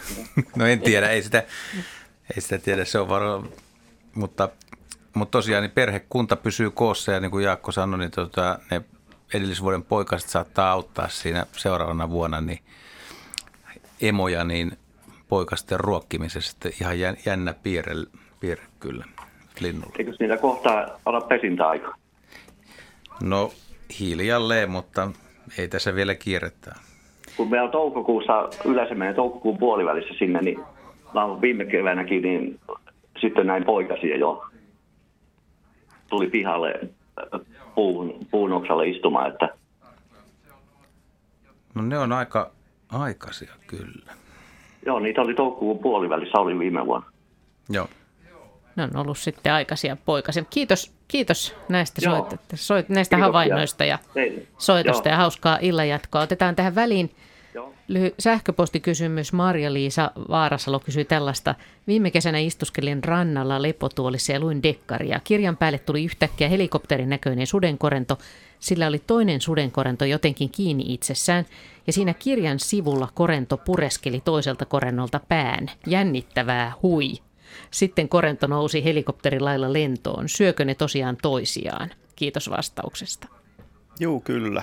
Tämä oli niin kuin dekkari, dekkari se on aika, aika yleistä, että, että suuremmat sudenkorentolait, varsinkin ukonkorennon kaltaiset isot predaattorit, niin, tota, niin nappailee pienempiä sudenkorentoja. Hukankorennot syö noita syyskorentoja ihan yleisesti esimerkiksi. Et semmoista se on, että isommat aika usein popsii pienemmät, kuten se lumikkokin sai huomata. Et, ja ja tota, ne ei ole ihan helikopterimaisesti kyllä lentäviä, että niillä kyllä siivet lyö ylös ja alaisin eikä pyöri ympäri. Täällä on muuten tullut, kevennyksenä täällä on muuten tullut Erkki Virtaselta tämmöinen tarina, joka liittyy tähän eläinten ruokailuun, koska hän on kuunnellut tätä lähetystä. Ää, Vuosia sitten hiihdeltiin miesporukalla pitki hiihto, pitkiä hiihtoretkiä Lapin mökillä. Aamuisin keitin ison padallisen hyvin suolattua kaurapuuroa. Jämät vein terassille kuukkeleita varten, mutta aina paikalle ehti ensimmäisenä metsäjänis, jolle puuro näytti kelpaavan hyvin. Vuosia myöhemmin oli siellä perheen kanssa, kerron tätä tarinaa lapsille, eivät uskoneet ja päätin näyttää, mutta aamupuurolle tulikin joka aamu orava. Se ei juurikaan kerennyt syömään, kun piti kuljettaa puuronokareita varastoon männyn käkkärään myöhempää käyttää varten tai piti ja piti aina kun orava tuli hakemaan uutta nokaretta. Kuukkeli kävi hakemassa oravan puurokätkön omiin tarpeisiinsa. Kaurapuurosta on siis moneksi, eli tarinan mukaan kaurapuuro maistui siis, maistui siis kuukkelille ja oravalle ja metsäjänikselle. Mitäs Heidi? Ähm, no mulla on itsellä samantapaisia kokemuksia, ei kaurapuurosta, mutta myslipatukoista, jota voi käyttää myös monen eläimen ruokana. Että, et kau, kaura ja sitten, no tietysti tuossa tapauksessa suolakin varmaan kelpasi ja toivottavasti siinä oli semmoinen, no ö, eh, ehkä orava olisi nauttinut vielä semmoista voisilmästä, mutta, mutta joo, joo, makeat ja kauraiset tuotteet kyllä tota, aika monelle eläimelle kelpaa. Sitten meillä on seuraava soittaja Esko Lappalainen Juukasta. Iltaa. No hyvää iltaa täältä maaseudun rauhasta. Joo.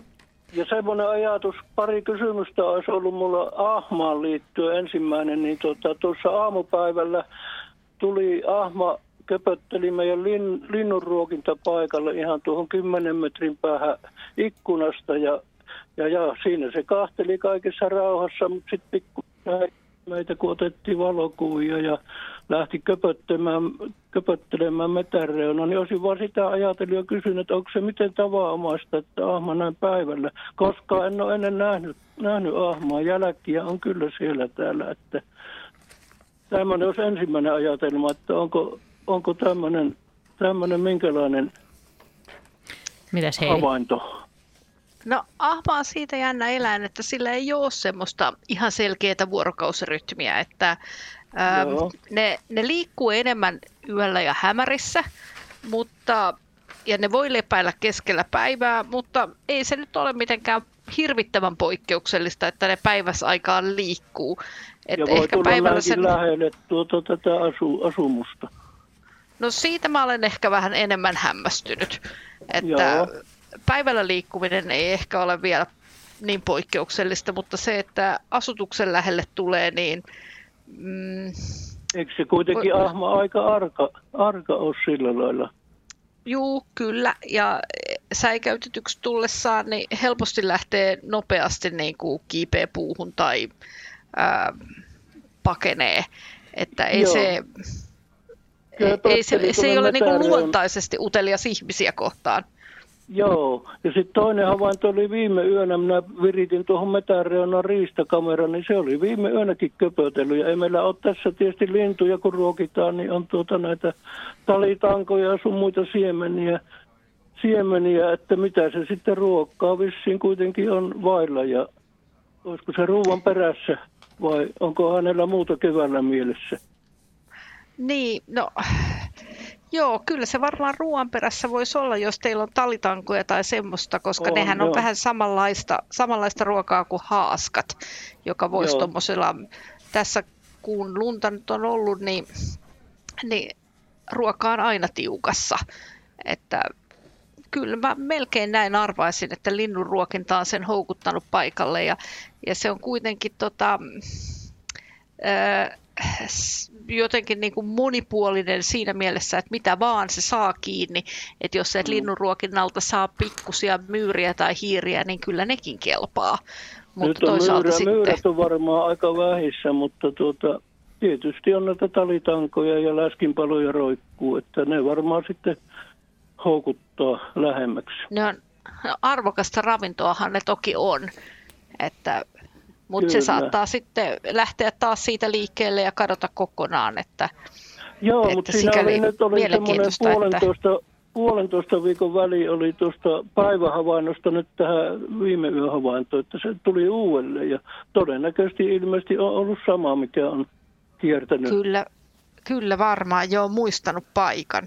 Aika joo. jännää, että palas samaan kohtaan sitten Joo. toiveikkaana. No toinen, toinen asia mulla olisi, mitä tuossa vaimo, vaimo jo ajatteli, että tuota, kun minä lin, linnun pönttöjä teen, tänä päivänä putsailin 30 pönttöä ja arvelin, että mä teen vielä paljon lisää, niin tuota vaimo siinä esitti vaan tämmöisen kysymyksen, mikä minä on yllätty, että onkohan näitä liian paljon näitä pönttöjä, riittäkö kaikille ruokaa, ruokaa kun minä laittelen näitä aika paljon tähän. Meillä on tietysti metän keskellä on tämä paikka ja niin edelleen, että tässä on, on peltoa ja suota ja tämmöistä, mutta t- minkälainen on se, se ajatus, että voiko olla milläkin alueella, millä alueella, niin minkä verran pönttiä, että riittäkö kaikille linnuille, linnuille linnunpojille ruokaa. Tuossa kun putsailin pönttöjä, niin muutamassa pöntössä oli oli muutamia lähinnä kirjosiepon poikia kuolleita löytyi, mutta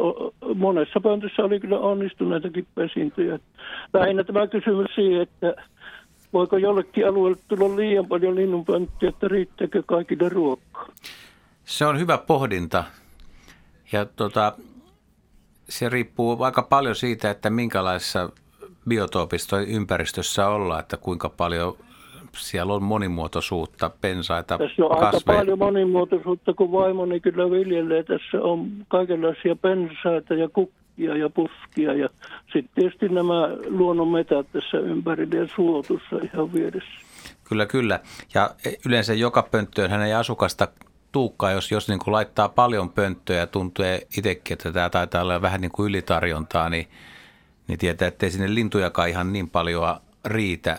Mutta ihan jos ajattelee silleen, vanhojen tutkimustenkin kannalta, niin esimerkiksi kaupunkiympäristössä niin voi olla, että, että tämä, mä puhun vain tästä ravintokysymyksestä, niin mm. esimerkiksi tiaisten ja kirjosieppujen poikuekoko on hieman pienempi, ainakin ollut keskimäärin kuin tämmöisillä hyvissä biotoopeissa, missä ravintoa on nopeasti ja paremmin saatavilla. Ja tämä on johtunut ja johtuu varmaan vieläkin siitä, että on liikaa liian steriilejä nurmialueita. Eli niille poikasille ei löydy hyvälaatuista ravintoa ja ne poikueet mm. jää pienemmiksi tai ne poikaset kuolee tai sieltä lähtee vähemmän poikasia maailmalle. Ja se ei johdu siis pönttöjen määrästä, vaan se johtuu mm. vain siitä, että oli niitä viisi tai kymmenen, että jos siitä lähiympäristöstä ei löydy riittävästi ravintoa, niin, niin ei sitä, että se se ei ole välttämättä edes kilpailukysymys hirveän paljon, vaan sitä ei nyt ei sitten ole. Niin, että mä en usko, että te voitte laittaa niin paljon pönttöjä, että,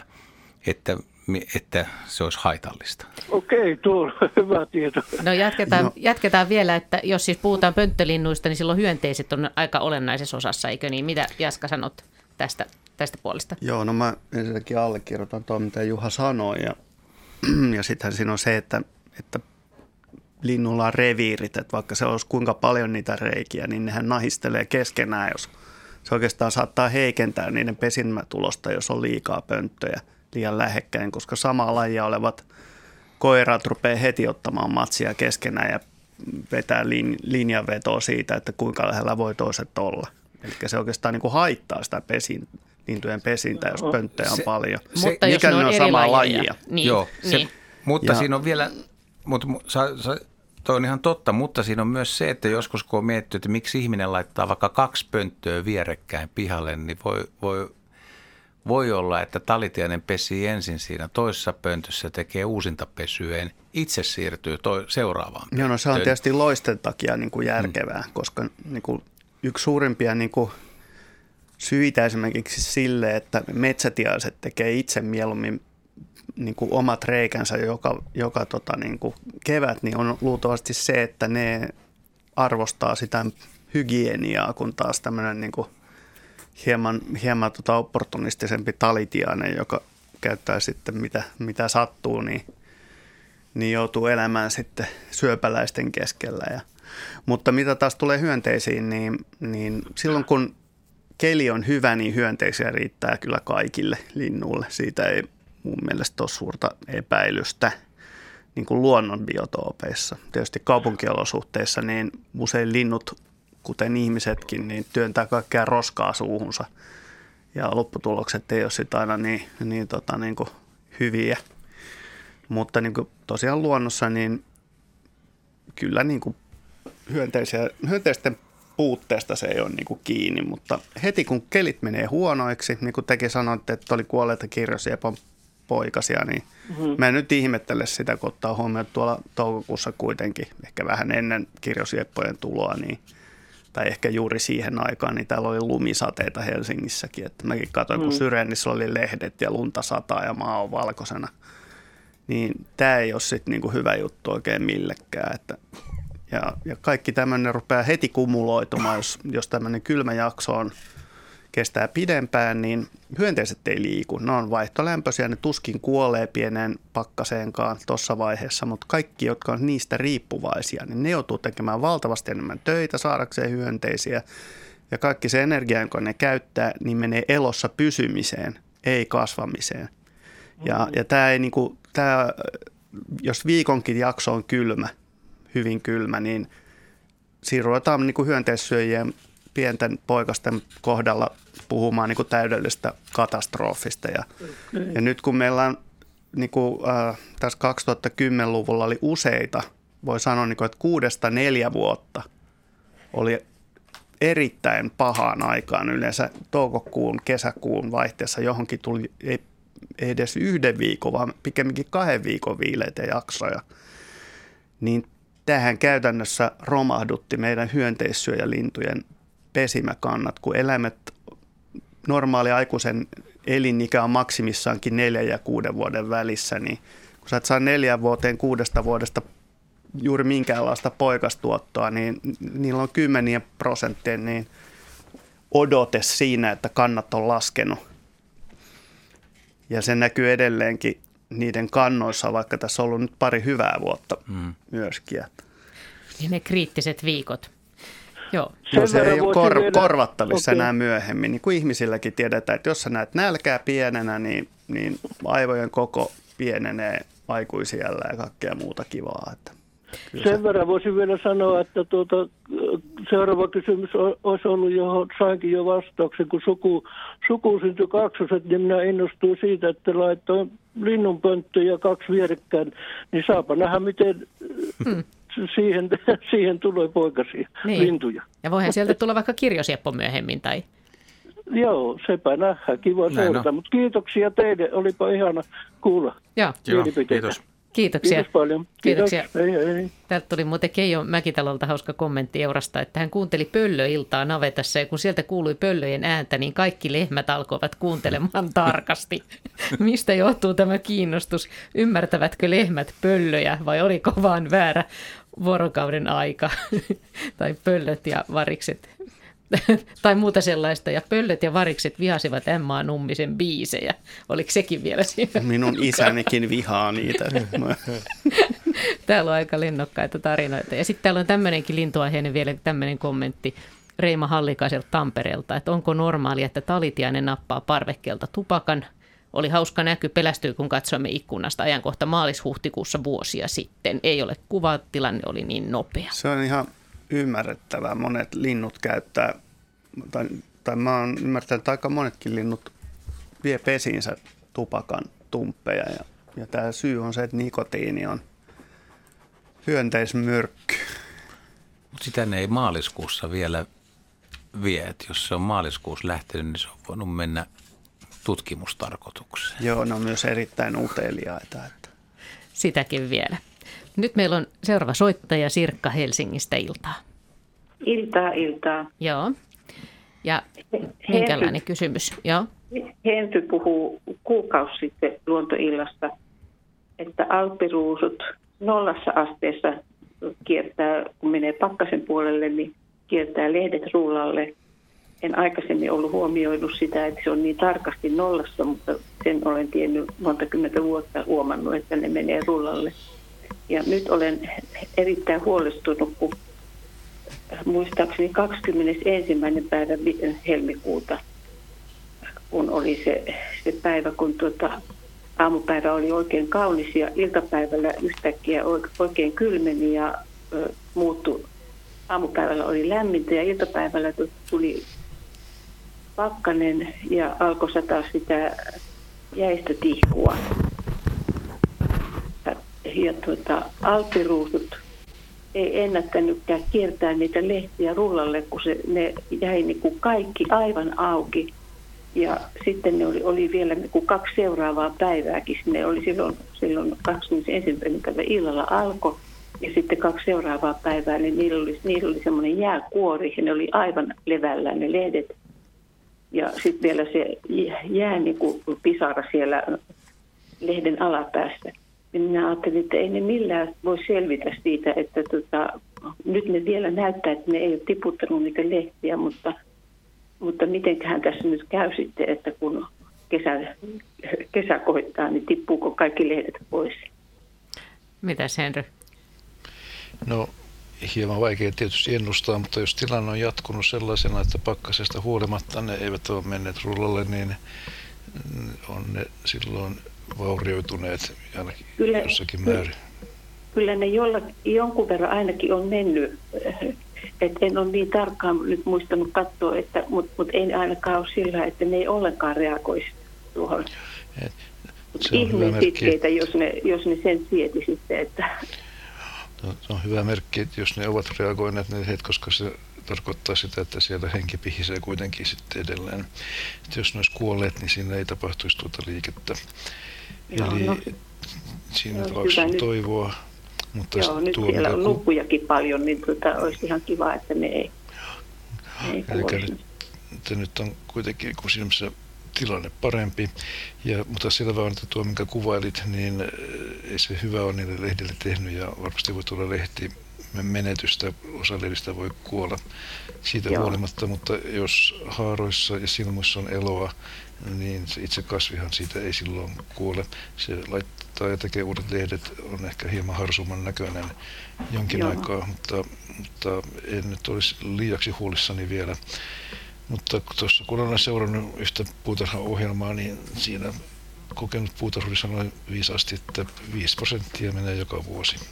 Ei, ei tämä tarkoita pelkästään alppiruusia, mutta menekki on, mene, on aina. Joo. Hyvä. No, hyvä. Eli, eli se jää nähtäväksi Mutta, sitten. Joo, joo. parasta toivotaan. Joo, Parasta toivotaan. Joo. Hyvä, kiitos. Hei hei. Sitten täällä on tämmöinen sähköposti. Äh, Rauno Hämäläinen kysyy, että ohessa muutama kuva rusakoista. Ne on Heidi, sä oot varmaan nähnyt ne, jossa, jotka saatiin yhteiskuvaa ruokakupin ääreen ja toisen rusakon korvaan kokenut kovia. Olisikohan huuhkajan tekosia, kun niitä näkyy ja kuuluu täällä Kuopion Neulaniemessä vai syntymän vika? Ja se on tosiaan kuvassa vähän niin kuin siinä olisi kolmas korva sillä rusakolla. Mitä sanot? No, tämä on aika hämmästyttävä tämä kuva. Ähm, ja toden totta, se näyttää siltä, kun siellä olisi rusakolla kolmas korva. Mm, tota noin. Tähän liittyy sellainen tausta, että, että vuonna 2017 tehtiin samantapaisia havaintoja Suomessa.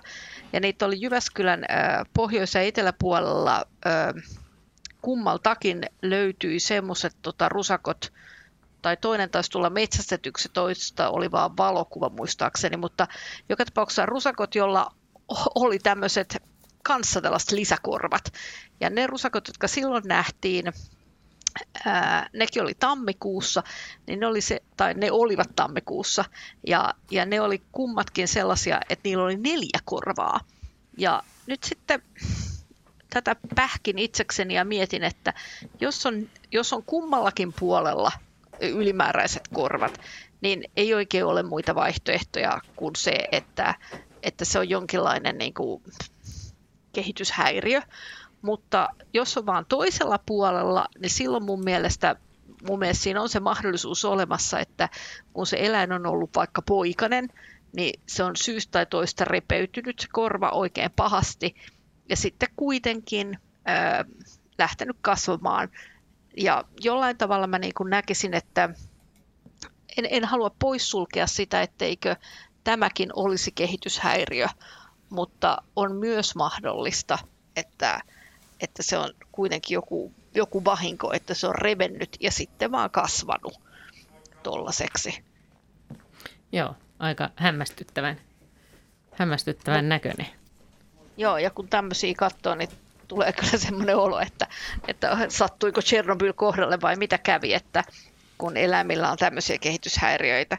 Mutta mä luulen, että tähän, taas on vähän sama juttu, että on näitä varmaan ennenkin ollut, ei tämä nyt niin, niin poikkeavaa ole, mutta kun meillä on nämä kamerat, niin me saadaan nämä nykyään sitten kuvaan ja jakoon ja kerrottua toinen toisillemme, että joku on jotain erikoista havainnut pääsee näkemään myöskin tarkemmin. Tänne on myöskin Aki Piiroiselta tullut sähköpostiviesti, että ensimmäinen mäyrähavainto ensimmäinen maaliskuuta mäyrä tepasteli noin 50 metrin päässä pesältä lumien keskellä.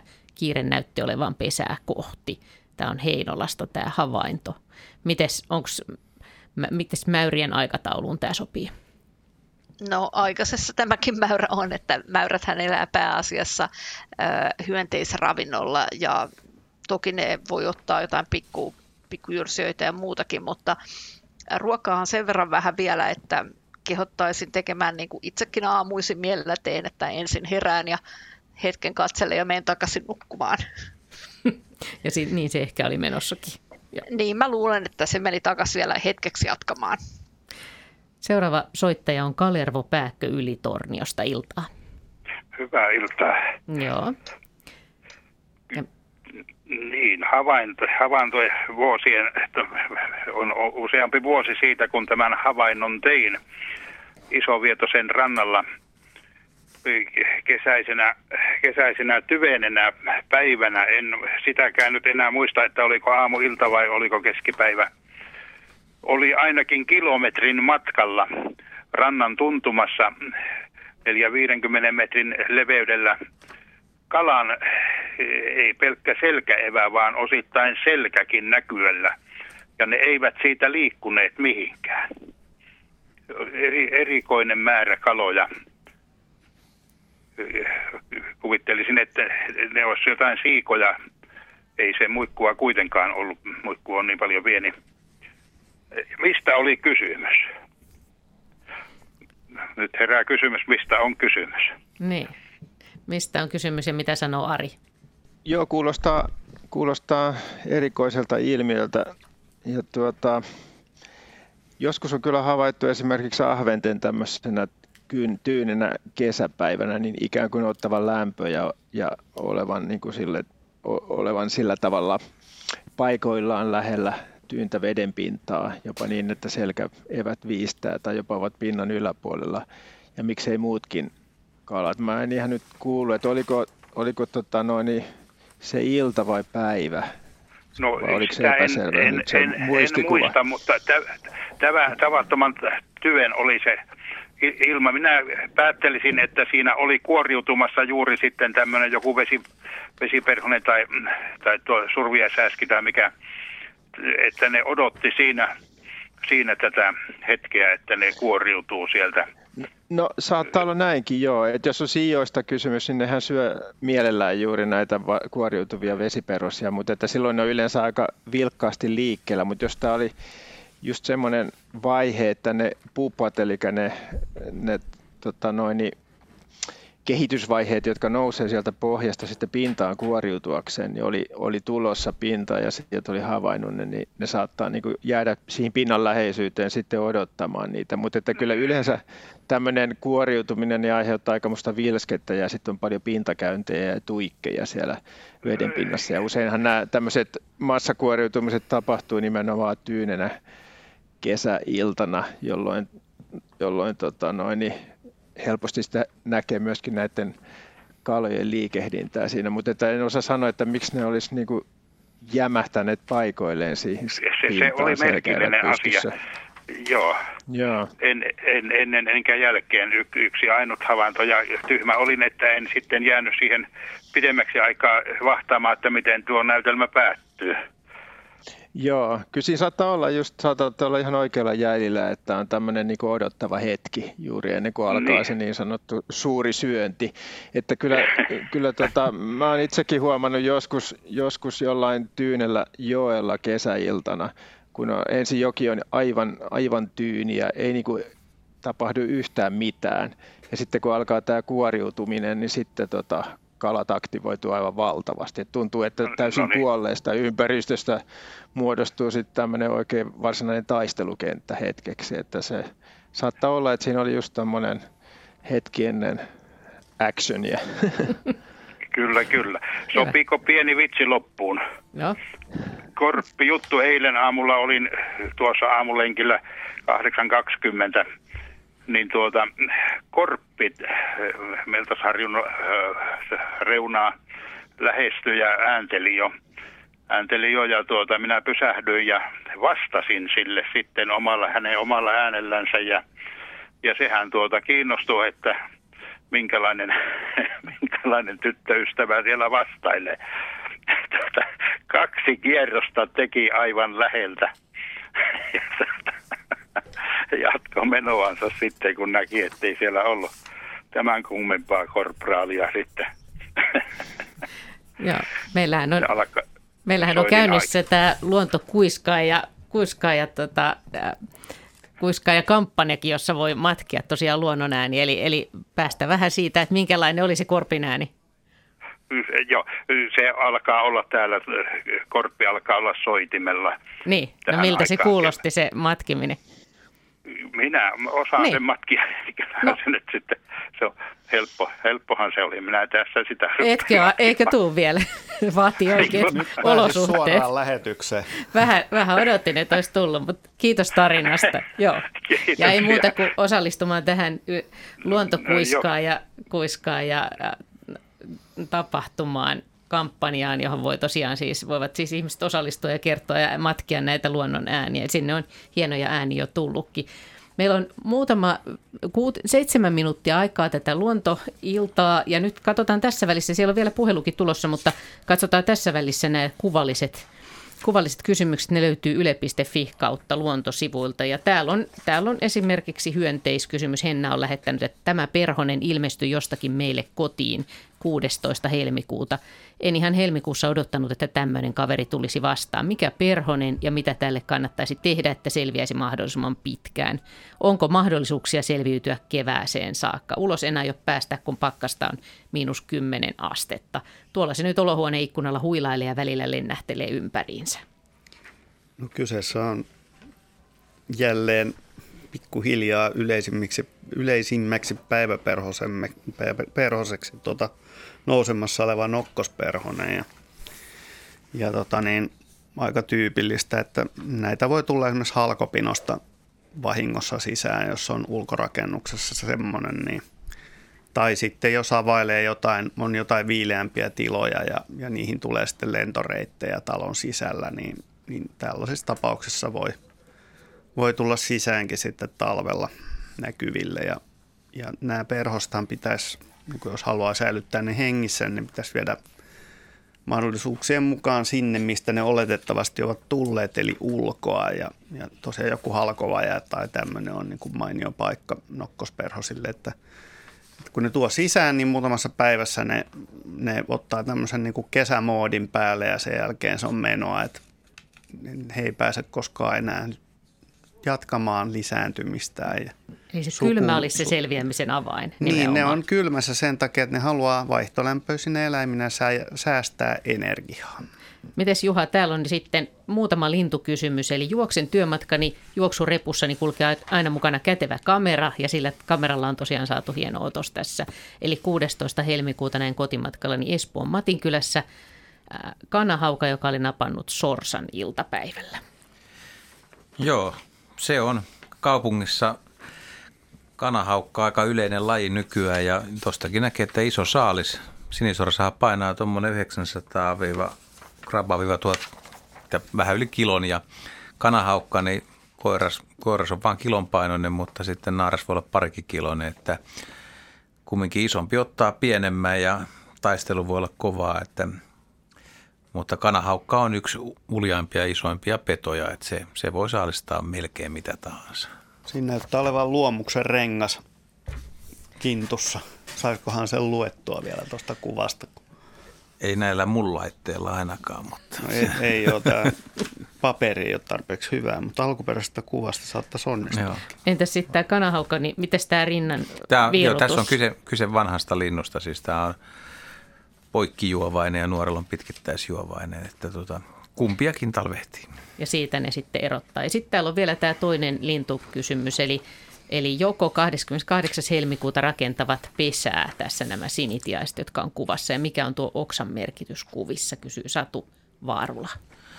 Helmikuussa niin oksa on sattumaa, eikä sinitiainen muutenkaan käytä oksia. Se tekee sammalpohjasta sen alun ja sitten heiniä ja jouhia villaa siihen. Ja helmikuussa ne ei vielä aloita pesän rakentamista. Ne voi kyllä varailla ja katsella noita koloja, käy kurkkimassa monia, jut, monia, moniakin koloja, mutta varsinaisesti se pesän rakennus käynnistyy vasta huhtikuun puolella sitten. Sitten meillä on viimeinen soittaja. Tässä ei ole enää kuin muutama minuutti aikaa, mutta katsotaan, jos ehditään. Eli Antti Hankasalmelta iltaa. Ilta. Ja lyhyt kysymys mahtuu tähän yksi kysymys. Se, että olen vaan kiinnostunut, kun alkuillasta puhuitte lokeista, niin lokkien etologia on ihmeellistä, että kun ne, jos mä heitän muikkuverkosta saadun kuolleen säreen järveen, niin tuota, se yksi lokki, joka sattuu sen näkemään, se kutsuu koko jengin paikalle. Että eihän, se on niin eläinkunnossa ihmeellistä, että se niin kuin koko sakki tulee siihen. Niin, että miksi kannattaa? Että miksi, miksi... miksi kannattaa tämä homma? Että... Erittäin hyvä kysymys. Mitäs, että mitäs sanotte? Aivan outoa käyttäytymistä minun mielestä. Niin, miksi ei syö salaa?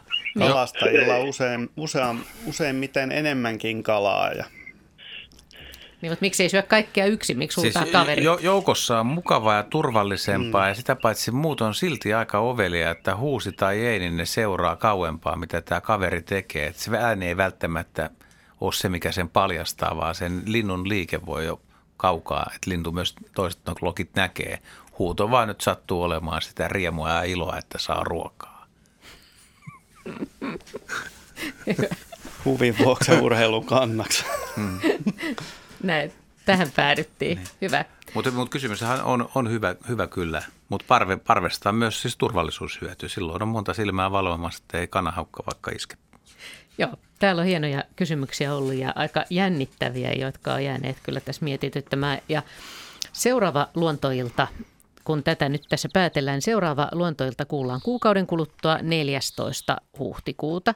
Ja tosiaan luontoiltaa voi lähettää näitä sähköposteja tässä välilläkin tietenkin luonto.ilta.yle.fi. Ja sitten voi lähettää ihan perinteisestikin postia luontoiltaan postilokero 79 00024 Yleisradio. Tämän verran ehdittiin tällä kertaa. Siellä siis paikalla olivat studiossa Pasilassa Jaakko Kulberg, Juha Laaksonen ja Minna Pyykkö ja sitten etänä CleanFeed-yhteyden päässä. Ja hyvin selvittiin Heidi Kinnunen, Ari Saura ja Henry Väre. Ja nyt ei muuta kuin hyviä keväisiä maaliskuusia retkipäiviä ja sitten taas palataan luontoilta kysymyksiin kuukauden kuluttua.